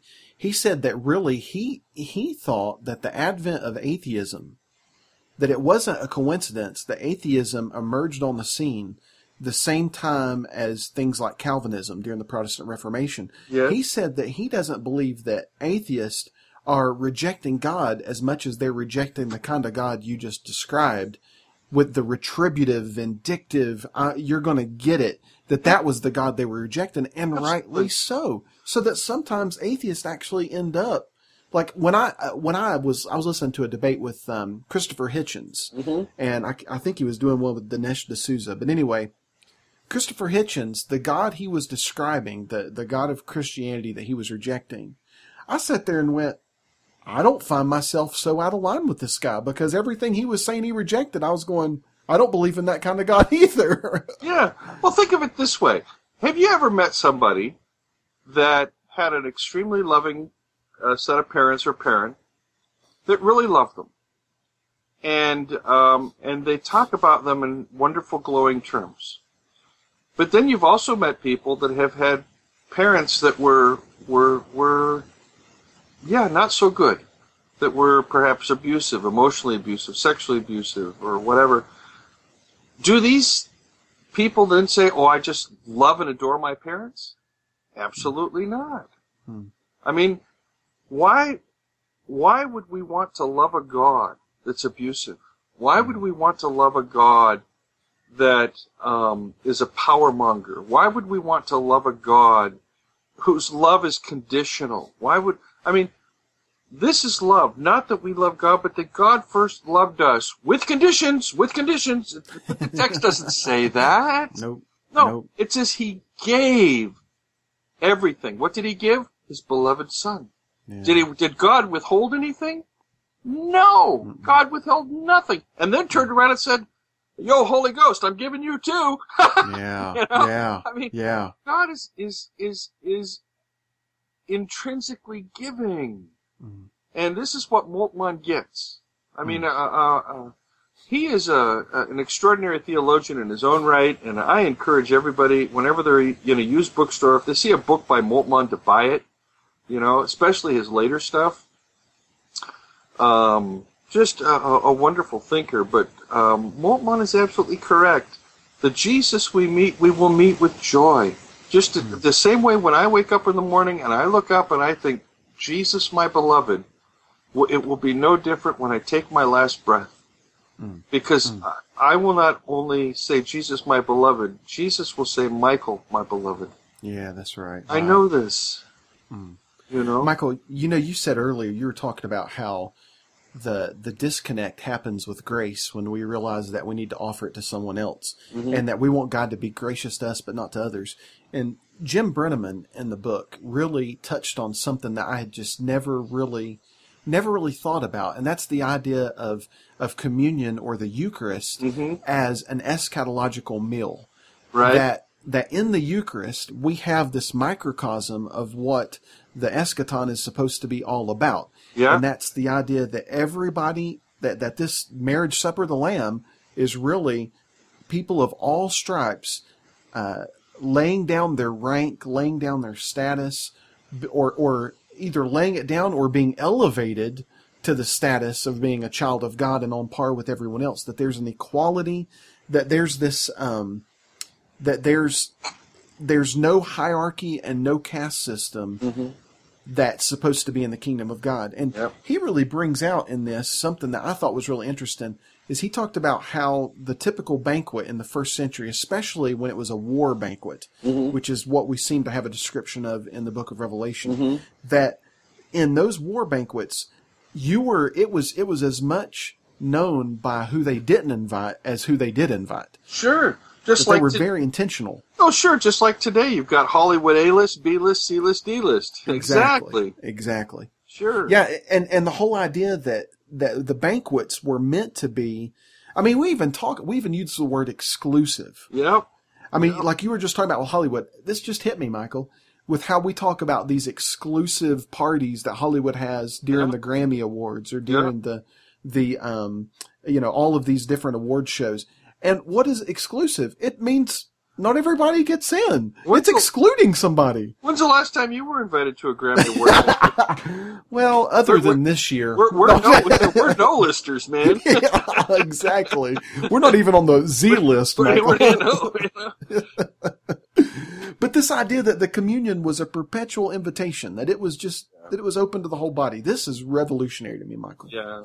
Well, I can't say for certain. I've often had a sneaking suspicion. You know how when you go to a banquet, your name tag is on the table and you're seated with people. I've often had the suspicion that when we get to heaven and we go find our seat at the banquet, sitting to our right and to our left will be our enemies. I, I, Michael, I have just told somebody, and I hope somebody doesn't hear this wrong, but I've told people before. I think on my left side's going to be John MacArthur, and on my right side's going to be like R.C. Sproul. I, I mean, Yeah, I think we've got a we've. It's going to be an opening experience. it is. It is. Um, we we uh, again, what Brenneman is doing is he's arguing that there's a subversion of this banquet motif.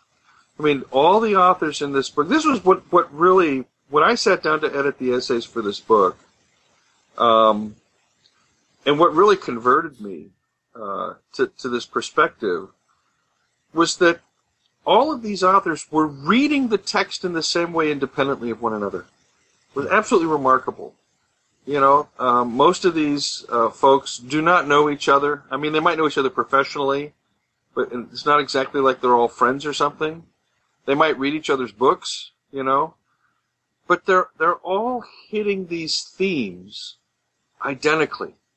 Mm. And I, as I read this, I was astonished at the congruence of this reading of the Book of Revelation. I just, I, I mean, I was converted.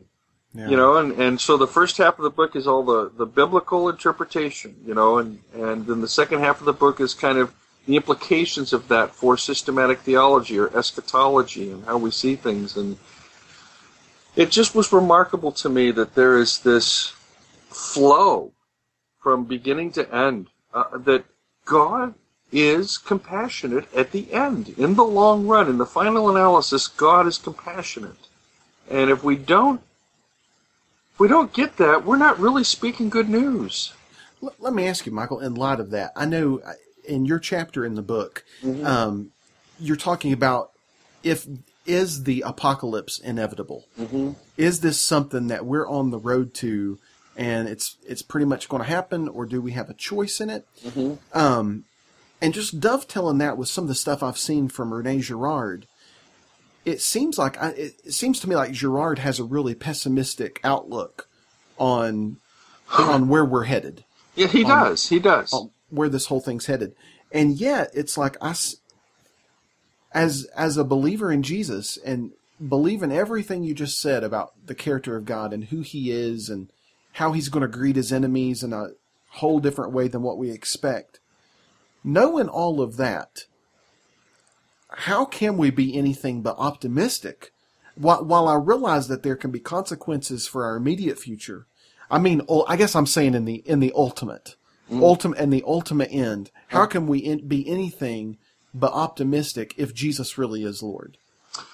Well, I mean, one of the things is uh, that, that I think we need to recognize is when we, seven billion of us on the planet today, um, when we think about the end, we're thinking about the extinction of the species.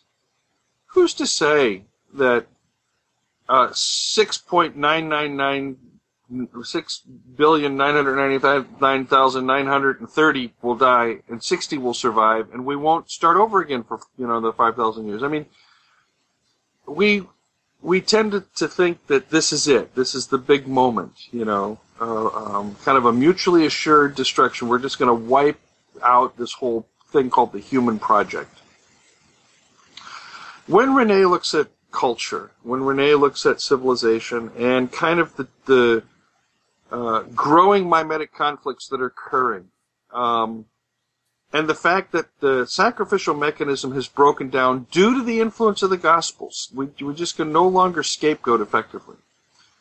He says, well, you know, we're really headed for something that's pretty scary. The war of all against all. Everybody's just going to be for themselves and just kill everybody else.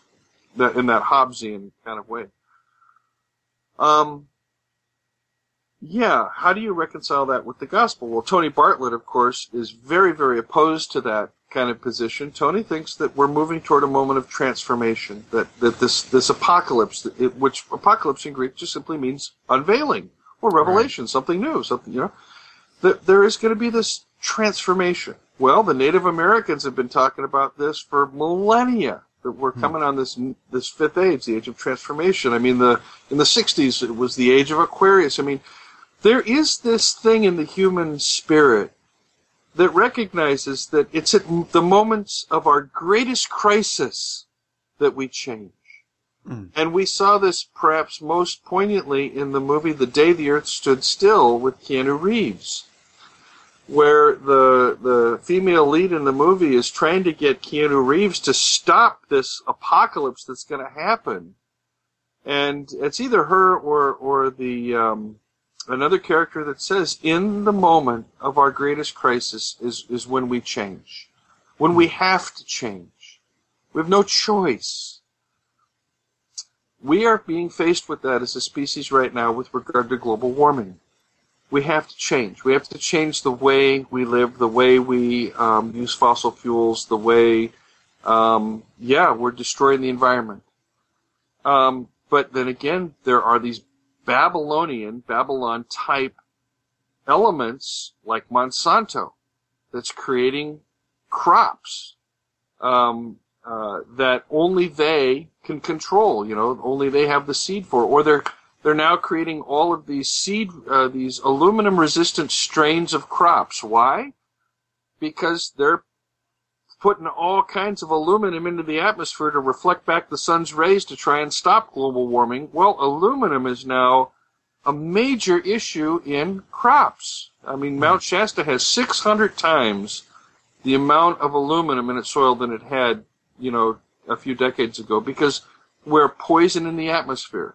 But Monsanto, mm-hmm. being part of this, they're a, major corporate, mega giant, Babylon uh, type organization.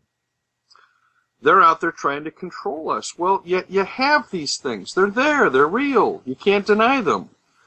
On the other hand, at some point, as a species, the people like you and me and the listeners, those who do not have power, are going to say to the powerful, we can no longer go on this way.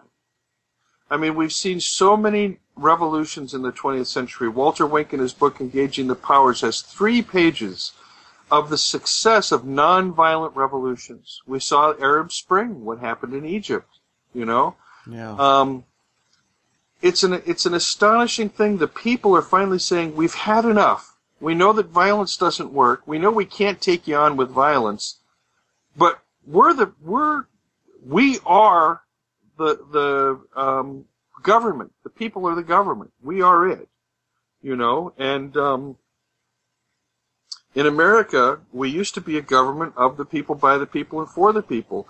Now we're a government of the corporations, by the corporations, and for the corporations. We are essentially fascist mm. in our in our governmental policy. I mean, you know this lobbyists, you know, and the influence they have and in Washington and yeah, are we headed toward disaster? Yes, we are. Mm. If mm. we do not change, mm. if we if we do not repent, we are we are headed for something that is going to be so ugly. It's going to make Hurricane Katrina and the tsunami that that hit Japan and other places look like Christmas. So do you think that this is a lot of what Revelation is all about? Is is um, kind of a laying out of here's the consequences when you live in the city of Babylon. Here's the consequences. This is not God's timetable of this is going to happen and this is going to happen in order to usher in the coming of Jesus, but instead, here's the road you're on if you're if you're going the Babylon way. Here's the road you're on if you're going the New Jerusalem way. Yeah, there are consequences. There are absolutely consequences to our sin. And I mean by sin, I, I'm you know not talking about our little personal peccadillos. I'm talking about our corporate sin. You there know, to, consequences. I'd like to quote a great yeah. theologian this time. His name's Michael Hardin from that chapter. uh, you said in, in that chapter, you said it is our hermeneutic or our perspective that is the key to our future. And that really stuck out to me because you were saying in that, in that same context, you were talking about how our actual understanding of the end times mm-hmm. Governs what will actually happen. Because when we believe this left behind type of stuff, that the earth is reserved for fire anyway. Yeah. And that God's gonna, you know, God wants to blow up the whole thing anyway. When we believe that, then we kind of let the earth, I mean, it's like I, I'm surrounded by conservative evangelicals mm-hmm. and all of them without exception that I know of, laugh in the face of global warming. They laugh at it and think it's a joke and think it doesn't sure. exist. And they basically, like, they'll actually say that, oh yeah, global warming's going to happen, all right. God's going to burn the whole thing up and be done with it. And God's put these fossil fuels in the earth for us to use. And so, you know, God won't let them run out before he gets rid of the whole thing anyway. So let's just, you know, drive our Hummers and all this kind of stuff, and yeah. and uh, you know, let's let's eat, drink, and be merry, for tomorrow God will destroy the earth. Yeah, that's you James. That's James Watts' theology. James Watts was Reagan's Secretary of the Interior. who hmm. said, "Yeah, we're supposed to exploit the planet because Jesus is coming back." Yeah, I mean uh, that that Yeah. is Yeah. encapsulates exactly the mentality I'm surrounded by on a daily basis. Here, here, here's the bottom line: these folks have created for themselves a lie. It's the biggest lie, one of the biggest lies in the history of Christianity, and it is this rapture nonsense. They think they're going to escape it. They don't realize they're going to go through it. There is no escape. The only escape is the cross. That is that is the exodus. That is the way out.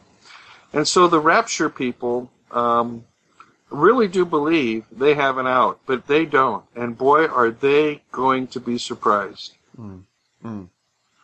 So when we get right down to it, it's almost like would you say that there's an immediate pessimism but an ultimate optimism for the future that that while you know our species might go through a huge uh, event that is going to look it's going to look like what's described in the book of revelation that that can happen because of the choices that we're making but that ultimately there's there's an optimism in knowing that ultimately Jesus is Lord, and even if we decide to run this world into hell and through hell, that somehow He's going to redeem it. Oh, I absolutely do. Absolutely. Uh, yeah, I I don't have a lot of um, hope for human culture the way it's going, um, but I believe in a God of hope, a God who restores, a God who renews, a God of life. Um, you know, the the future. When we look at the future, we can either look at it as enemy or friend. If we have, if we only think in terms of death, the future will always be enemy. Hmm. But if if death for us is nothing more than a transition, then the future's always a friend. Hmm. And the sooner we get that as church, the easier it will be for us to lay down our lives for others. And that's that will be the salvation of humanity. Um, When Christianity lays its life down for the world, that Yeah. that will be yeah the salvation. Which is really which is really the war of the Lamb, right? This is that is the war when, of the Lamb. when we decide to enlist in the army for the war of the Lamb. That's right. And we lay down our coercive swords and our Yes. coercive weapons Yes. and even our coercive arguments. yes. And we begin to serve others and persuade them rather than to coerce them through love. That's Not right. persuade them with our great arguments, but through a life lived like your life, Yes. where we where we unconditionally forgive and unconditionally love. yes. That's how that's how we're going to win the war of the lamb. Oh, absolutely. That is, that is the that is my hope for Christianity. That's why I believe that the transformation of Christianity that's just started, it's embryonic, is going to spread like wildfire. I think, fr- frankly, I think most people are sick and tired of a nasty, retributive, angry God. Yeah. I think humans have finally woken up to the fact that if God is like that, it's better to be an atheist. Yeah, yeah. You know? At least then you enjoy your life. And, At least you, yeah, that's exactly right. yeah, You know, and there is a transformation occurring, and that's why people listen to podcasts like Beyond the Box hmm. because they're not satisfied with remaining in the tiny little cubicle that they call orthodox theology. yeah, yeah. Speaking of Orthodox theology, you're going to have to help me with, with his name. Is it Andrew Klager? Yeah, Andrew Klager. mhm. Klager. He he talks about and him. Is he an Eastern Orthodox priest? Is that what- No, no, no, no. He has just uh, done some tremendous uh, research in the Eastern Fathers of the early church. Okay. Well, he, he said something that really registered with me when he talks about God's oneness in light of the final judgment. Yes. And this idea that God's oneness, I- and this had never hit me, it it really goes along with what you're saying in the Jesus driven life about uh, about God's nature not being the Janus face God, That's but right. rather being completely loving towards enemies, towards friends, the whole thing. He talks about that it, God's oneness really um, helps us to interpret judgment as God's merciful restoration of all Right. things. That's right. That God's judgment is all about mercy. So it might be mercy might be um, for us rescuing us from our oppressors, but for the oppressor, it might be rescuing them from their oppression. That's right. It, it's you know uh, back coming back to my story um, in in '94. My wife didn't say, "Oh, what you did doesn't matter." Yeah. She didn't say what you did really didn't happen. yeah. she said the truth. What you did hurt me. But I forgive you. Yeah. Judgment is about God speaking the truth to us about ourselves. Um, and we are we are an amazing species. We are so capable of deceiving ourselves, um, of of thinking that we're better than we are or worse than we are. And it's an amazing thing to me. People don't seem to have a, a balanced view of themselves. They either think they're better than they are or they're worse than they are. And um, the truth is, is that um, we are sinners. We sin. Yeah. And and the truth also is that we are forgiven. We are forgiven sinners. Um, and that judgment is not about punishment. It is about truth. Judgment um, is is about speaking the truth. Again, coming back to be faithful and true. It's their witness. It's the testimony of the of the martyrs, those who are witnesses to the truth. We speak truth to power, to the powerful, but we don't speak it in rancor or anger or bitterness. Yeah. We, we share our feelings. I don't know if you're familiar with nonviolent communication, Marshall Rosenberg stuff. Huh. Yeah, but, but Marshall Rosenberg says that, you know, when we speak truth, i i I can say to you, for example, I can say, Ray, you know, you're, you're a real jerk. What you did, bop, bop, bop, hurt me, and I'm, I'm really pissed off. I can say all the, or I can say, Ray, I, I need to tell you, um, that when you did such and such, I felt blank, blank, blank. I could share my feelings. I'm not blaming you. I'm not accusing you. That's the Satan. The Satan accuses. You did this to me. You meant it. Blah, blah, blah, boom. No. When we do that, we're functioning very satanically. But when we share our feelings, when I say to you, Ray, you know, when you said this to me the other day, I felt, you know, boom, boom, boom. I'm sharing my feelings. I'm speaking the truth, but I'm not punishing you. Yeah. And this, that's why Jay Phelan's essay in this book is also very, very important because Jay is able to show that judgment is real, but it's not punishment. And this hmm. is where the again the in the the post Augustinian Western Christian tradition gets it wrong because judgment equals punishment. There is no perfect love casts out fear because fear has to do with punishment. That's right. That's right. There is no punishment, and therefore there is no fear. There's love. Love is is my is the the freedom my wife has to say to me, Michael. When you said this this morning at breakfast, I felt blank, hmm. and give gives me a chance to repent. Yeah. You know. So, so yeah, Sharon Baker really helped me with that in her Stricken by God essay and then the Uh-huh, Razing that's Hell book. right, that's the whole restorative justice idea. And That's because, right. you know, we've been taught that justice has to do with separating the wheat from the chaff and the Yep, condemning and rewarding. Exactly. Mhm. And God's going to condemn this group of people. He's going to reward this group of people.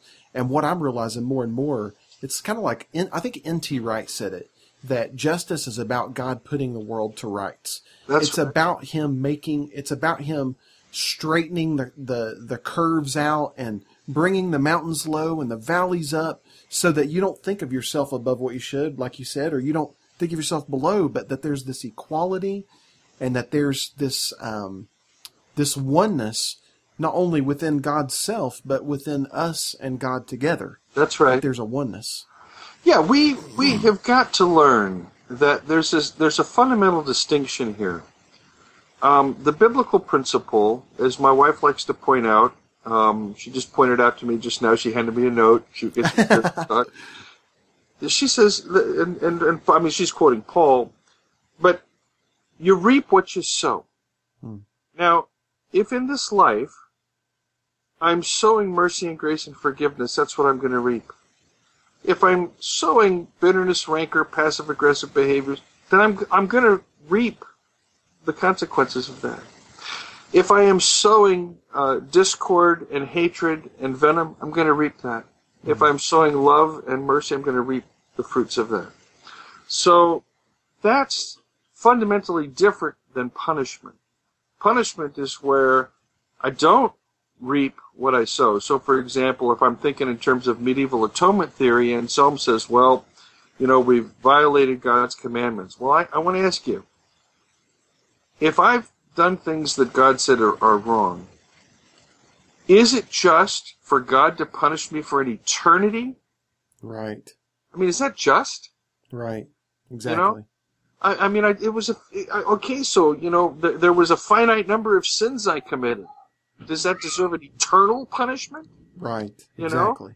Um, Well, even the idea of that, that's something that really hit me was the idea of retribution is based on the punishment fitting the crime. that's right. So the, the whole idea of eternal hell actually undermines retribution itself. It sure does. It sure does. It sure does. Because the punishment doesn't fit the crime, uh, unless you know you use the logic of the fundamentalists or the conservatives who want to say you know God is eternal, God Yeah. blah blah blah all that nonsense that they do.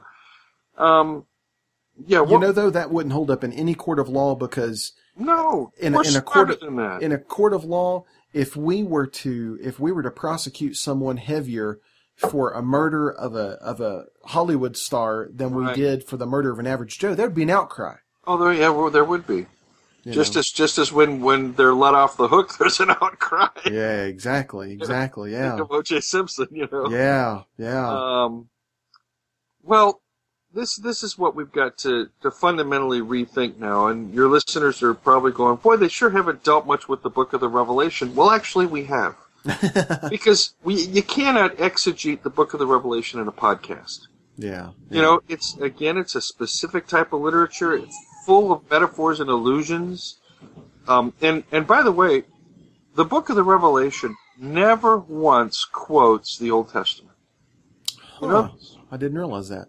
But there are over 300 allusions to biblical phraseology from the Old Testament and Jewish pseudepigraphal literature like First Enoch.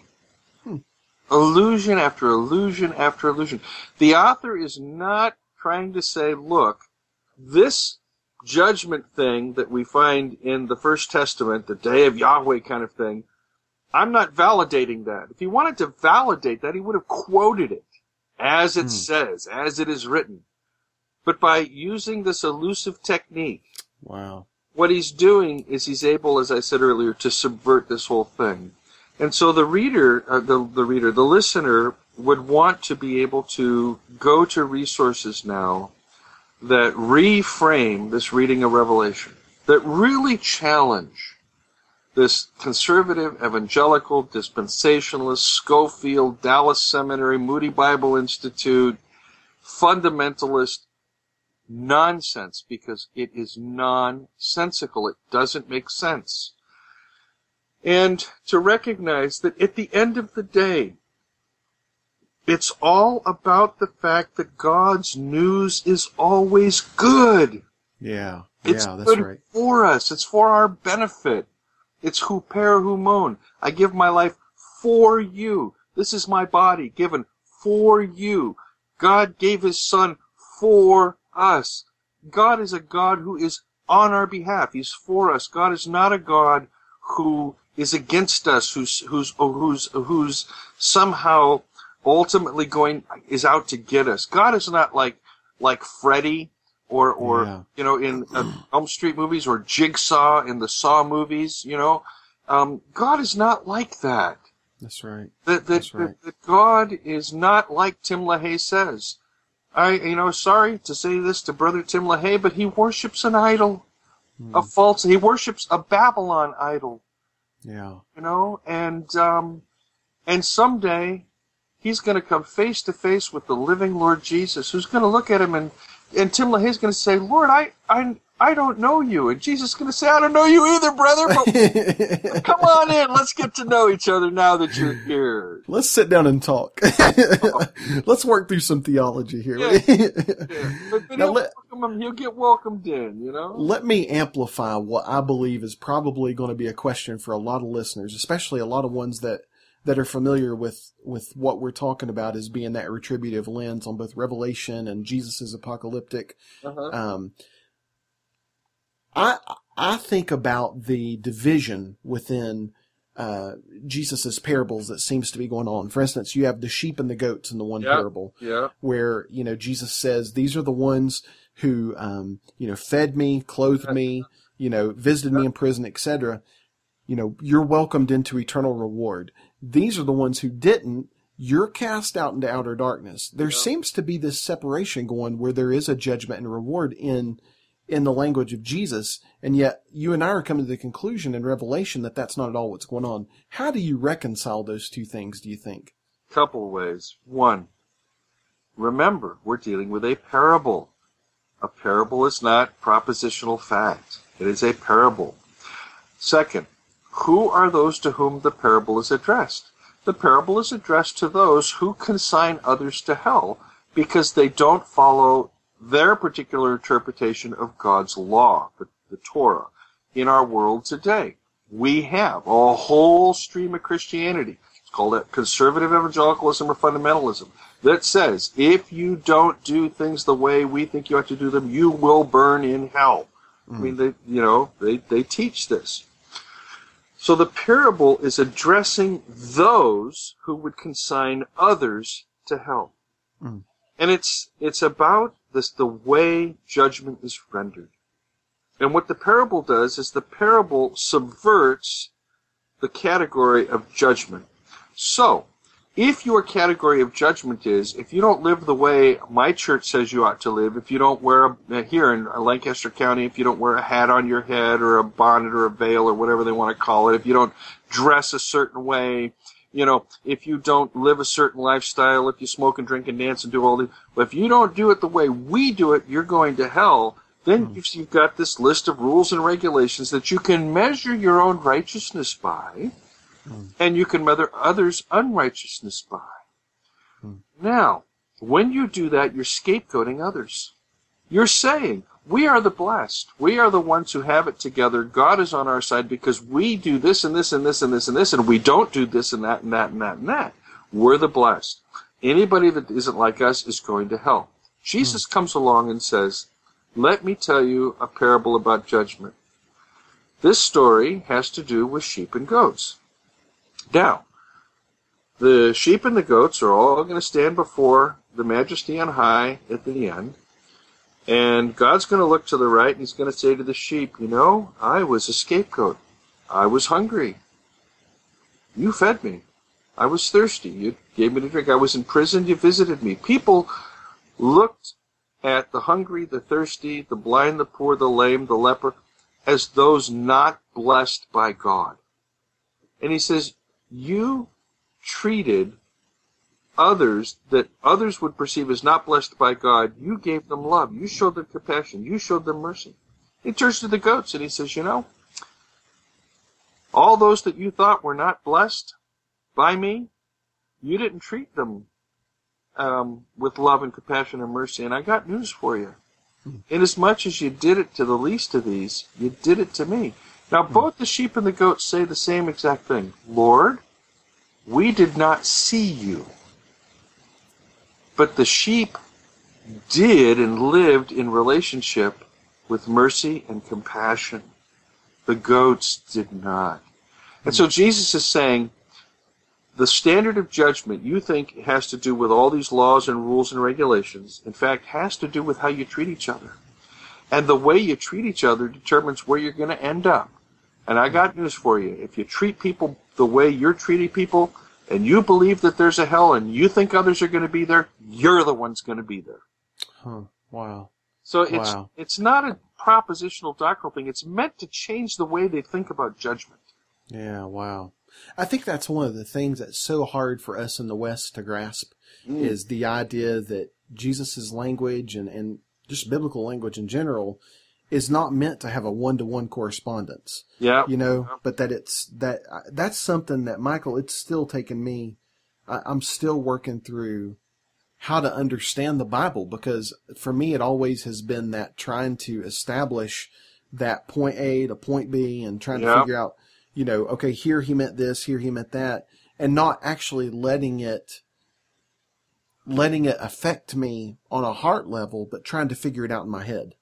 Well, yeah, but, but both are important. I mean, you got there's a lot of stuff to be figured out. Sure. Um, but but you're exactly right. If it, I guess what I mean is yeah. when I say figured out in my head, okay, here he means these people. Right. Here he, you know, what I mean, right, like trying right. to get those those correspondences together, and I'm realizing that the more I do that, sometimes the more I can actually miss Yeah. what it actually is he's saying. Well, you'll notice Jesus never talks about hell to the sinners, to the lepers, to the poor, poor to the maimed, to those that culture, Jewish culture had said, or the religious authorities anyway, had said they're going to hell. Jesus Wow. never talks about hell with them.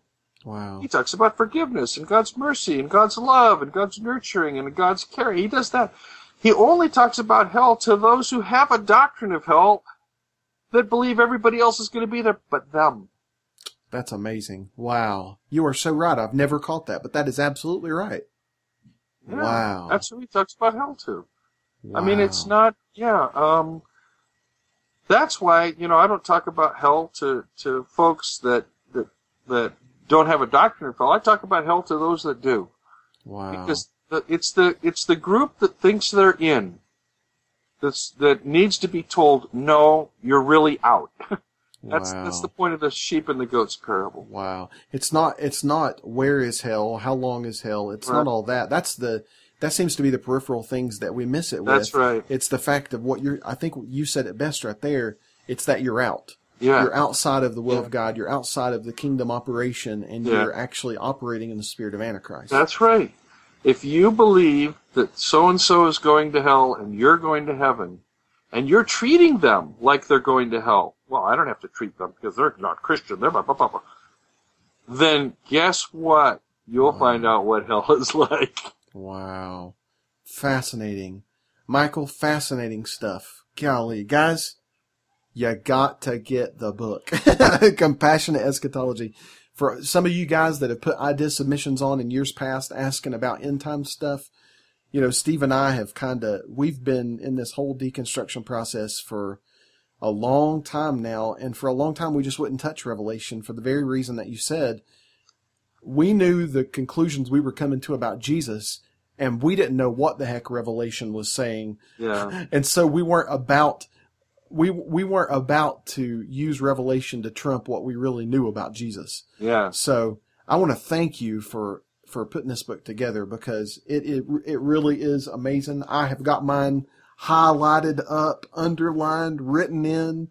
Um, I've been I- I'm operating with my broken wrist right now, so I sit at the at lunch and I use my elbow and sit here to hold the book down and and scribble notes in it. So Sure, sure. amazing book. It is. anything- It is. Anything that you um, you feel like stone we left unturned, or something that you want to leave the the listeners with? Well, I, I would just say this that um, the Jesus of the Gospels and the Jesus of the book of the Revelation are the same Jesus. And um, this Jesus is the same as the Father, who is absolute and pure love and light. And um, I would say if you are a believer in dispensationalist rapture theology, know this you have been lied to on a grand scale. You have been deceived and you have been led astray. There is very few more pernicious doctrines than that. And um, if you have the courage to follow Jesus and you have the courage to listen to the Spirit, um, then have the courage to read the revelation in the light of the Gospels and not the other way around.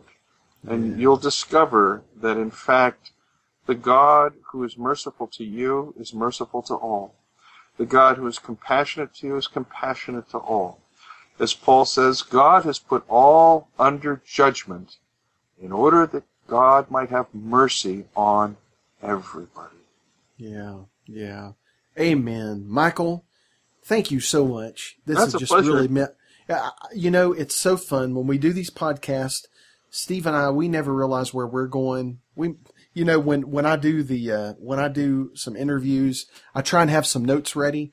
You and I went off script a lot, and I'm telling you, those were the best parts. But I just appreciate you opening your heart, you sharing your own personal experiences, you being willing to let us into your world and and let us see the examples of love in your own life, and that really ministers to me, and I think it's going to register with a lot of other people. so Well, thank you. You're welcome, and, and Jesus is awesome. Jesus is so so excellent. He's the He's most so much better than we've ever made him, Michael. than He's we so much think or better. imagine. Yeah. Yeah. Guys, thanks so much for listening. Make sure to check out Michael's book, Compassionate Eschatology. Make sure to visit preachingpeace.org. And uh, Michael, we'll see you next time. Guys, Thanks, have a Ray. great week. Thank you. Well, I hope you guys enjoyed that conversation. Michael, once again, thank you so much for taking the time, brother. We really appreciate you. Um, make sure to check out Mike, Michael's website. It's preachingpeace.org. Once again, that's preachingpeace.org. He's got a lot of really good articles on there about mimetic theory, um, about understanding Jesus in the light of nonviolence. And I'd encourage you to check out his book. Um, the Jesus Driven Life, which is just a really, really great book. That's one that Michael wrote himself. And then also make sure to check out Compassionate Eschatology, which is the book we were talking about today. Uh, Michael co edited this with Ted Grimsrud. Um, it's just a fantastic book. I highly, highly recommend it. Really will open your eyes to see some alternative understandings when it comes to the book of Revelation. I tell you, the first three, probably three chapters are worth the price of admission alone. Just understanding Jesus in the light of, um, understanding the book of Revelation in light of Jesus as the lamb versus the lion that we expect to see. Great, great stuff in that book. Highly recommend it. Um, also, if you want to join in the conversation, we, we just really appreciate you guys listening. We would love to interact with you on this, and we'd love to you to interact with each other on this topic and on any topic you want to talk about. Uh, visit our website, beyondtheboxpodcast.com. You can leave a comment there, interact with others there on this post or any previous post. You can also go to the little idea submission page at the top of the page. Click that link. It'll take you to the idea submission page where you can submit an idea for a future podcast. Um, got a lot of good ideas there. We're pretty backlogged, but hopefully we'll get to some of those eventually. Um, also, make sure to check us out on Facebook, facebook.com slash beyond the box. We have a great, great community of people there that we interact with on a regular basis. It's just a really cool place to, a, a really great community to come join and talk to people about this stuff in an environment where you don't feel like you're going to be judged or like um, any questions off limits. This is just a really safe place that that we have where we can interact with each other and really think out loud outside the box without being judged for it. So make sure to check that out. If you want to subscribe to our Twitter feed, that's twitter.com slash BTB podcast. Um, mainly, we use that to notify you when a new episode has become available. And one last way you can get in touch with us is by calling our phone number. It's 626 24 no box or you can dial 626 246 6269. You can also go to beyondtheboxpodcast.com, our website, and you'll see on the right hand side of the screen a little widget that says call me. If you click that, put in your name, put in your number, um, and then hit the OK button, it'll actually call you back with our answering service where you can leave a message. You can leave a message for a future podcast if you want to, or, I mean, excuse me, an idea submission for a future podcast. You can leave a comment on this podcast. Um, we we just appreciate any way you want to, you want to get in touch with us. We just want to hear from you. We want to interact with you, and we want you to interact with each other. We really appreciate the community we've developed here. We appreciate you guys. So many of you have just expressed your expressed your hearts in the last uh, gosh couple of months, where you're just saying, you know, I'm really coming to understand that God really is a God of love that God really is a God that I don't need to fear. He's a Father that loves me unconditionally and that He wants the best for me. And I tell you, the, some of the comments that have been rolling in, especially on our Facebook page, have just really ministered to my heart, and I know Steve's as well. Um, our heart for this podcast is simply to give voice to what a lot of people are thinking, but a lot of people are afraid to talk about and just to make this a safe place where you can really discover a God who loves you completely, thoroughly, and unconditionally, um, with no apologies, no ifs, ands, buts. We just simply want to proclaim that Jesus is Lord, He is love, and He loves you. So, guys, thanks so much for listening. Michael, thank you, brother. We'll talk to every one of you soon. Have a great, great day. Later, guys.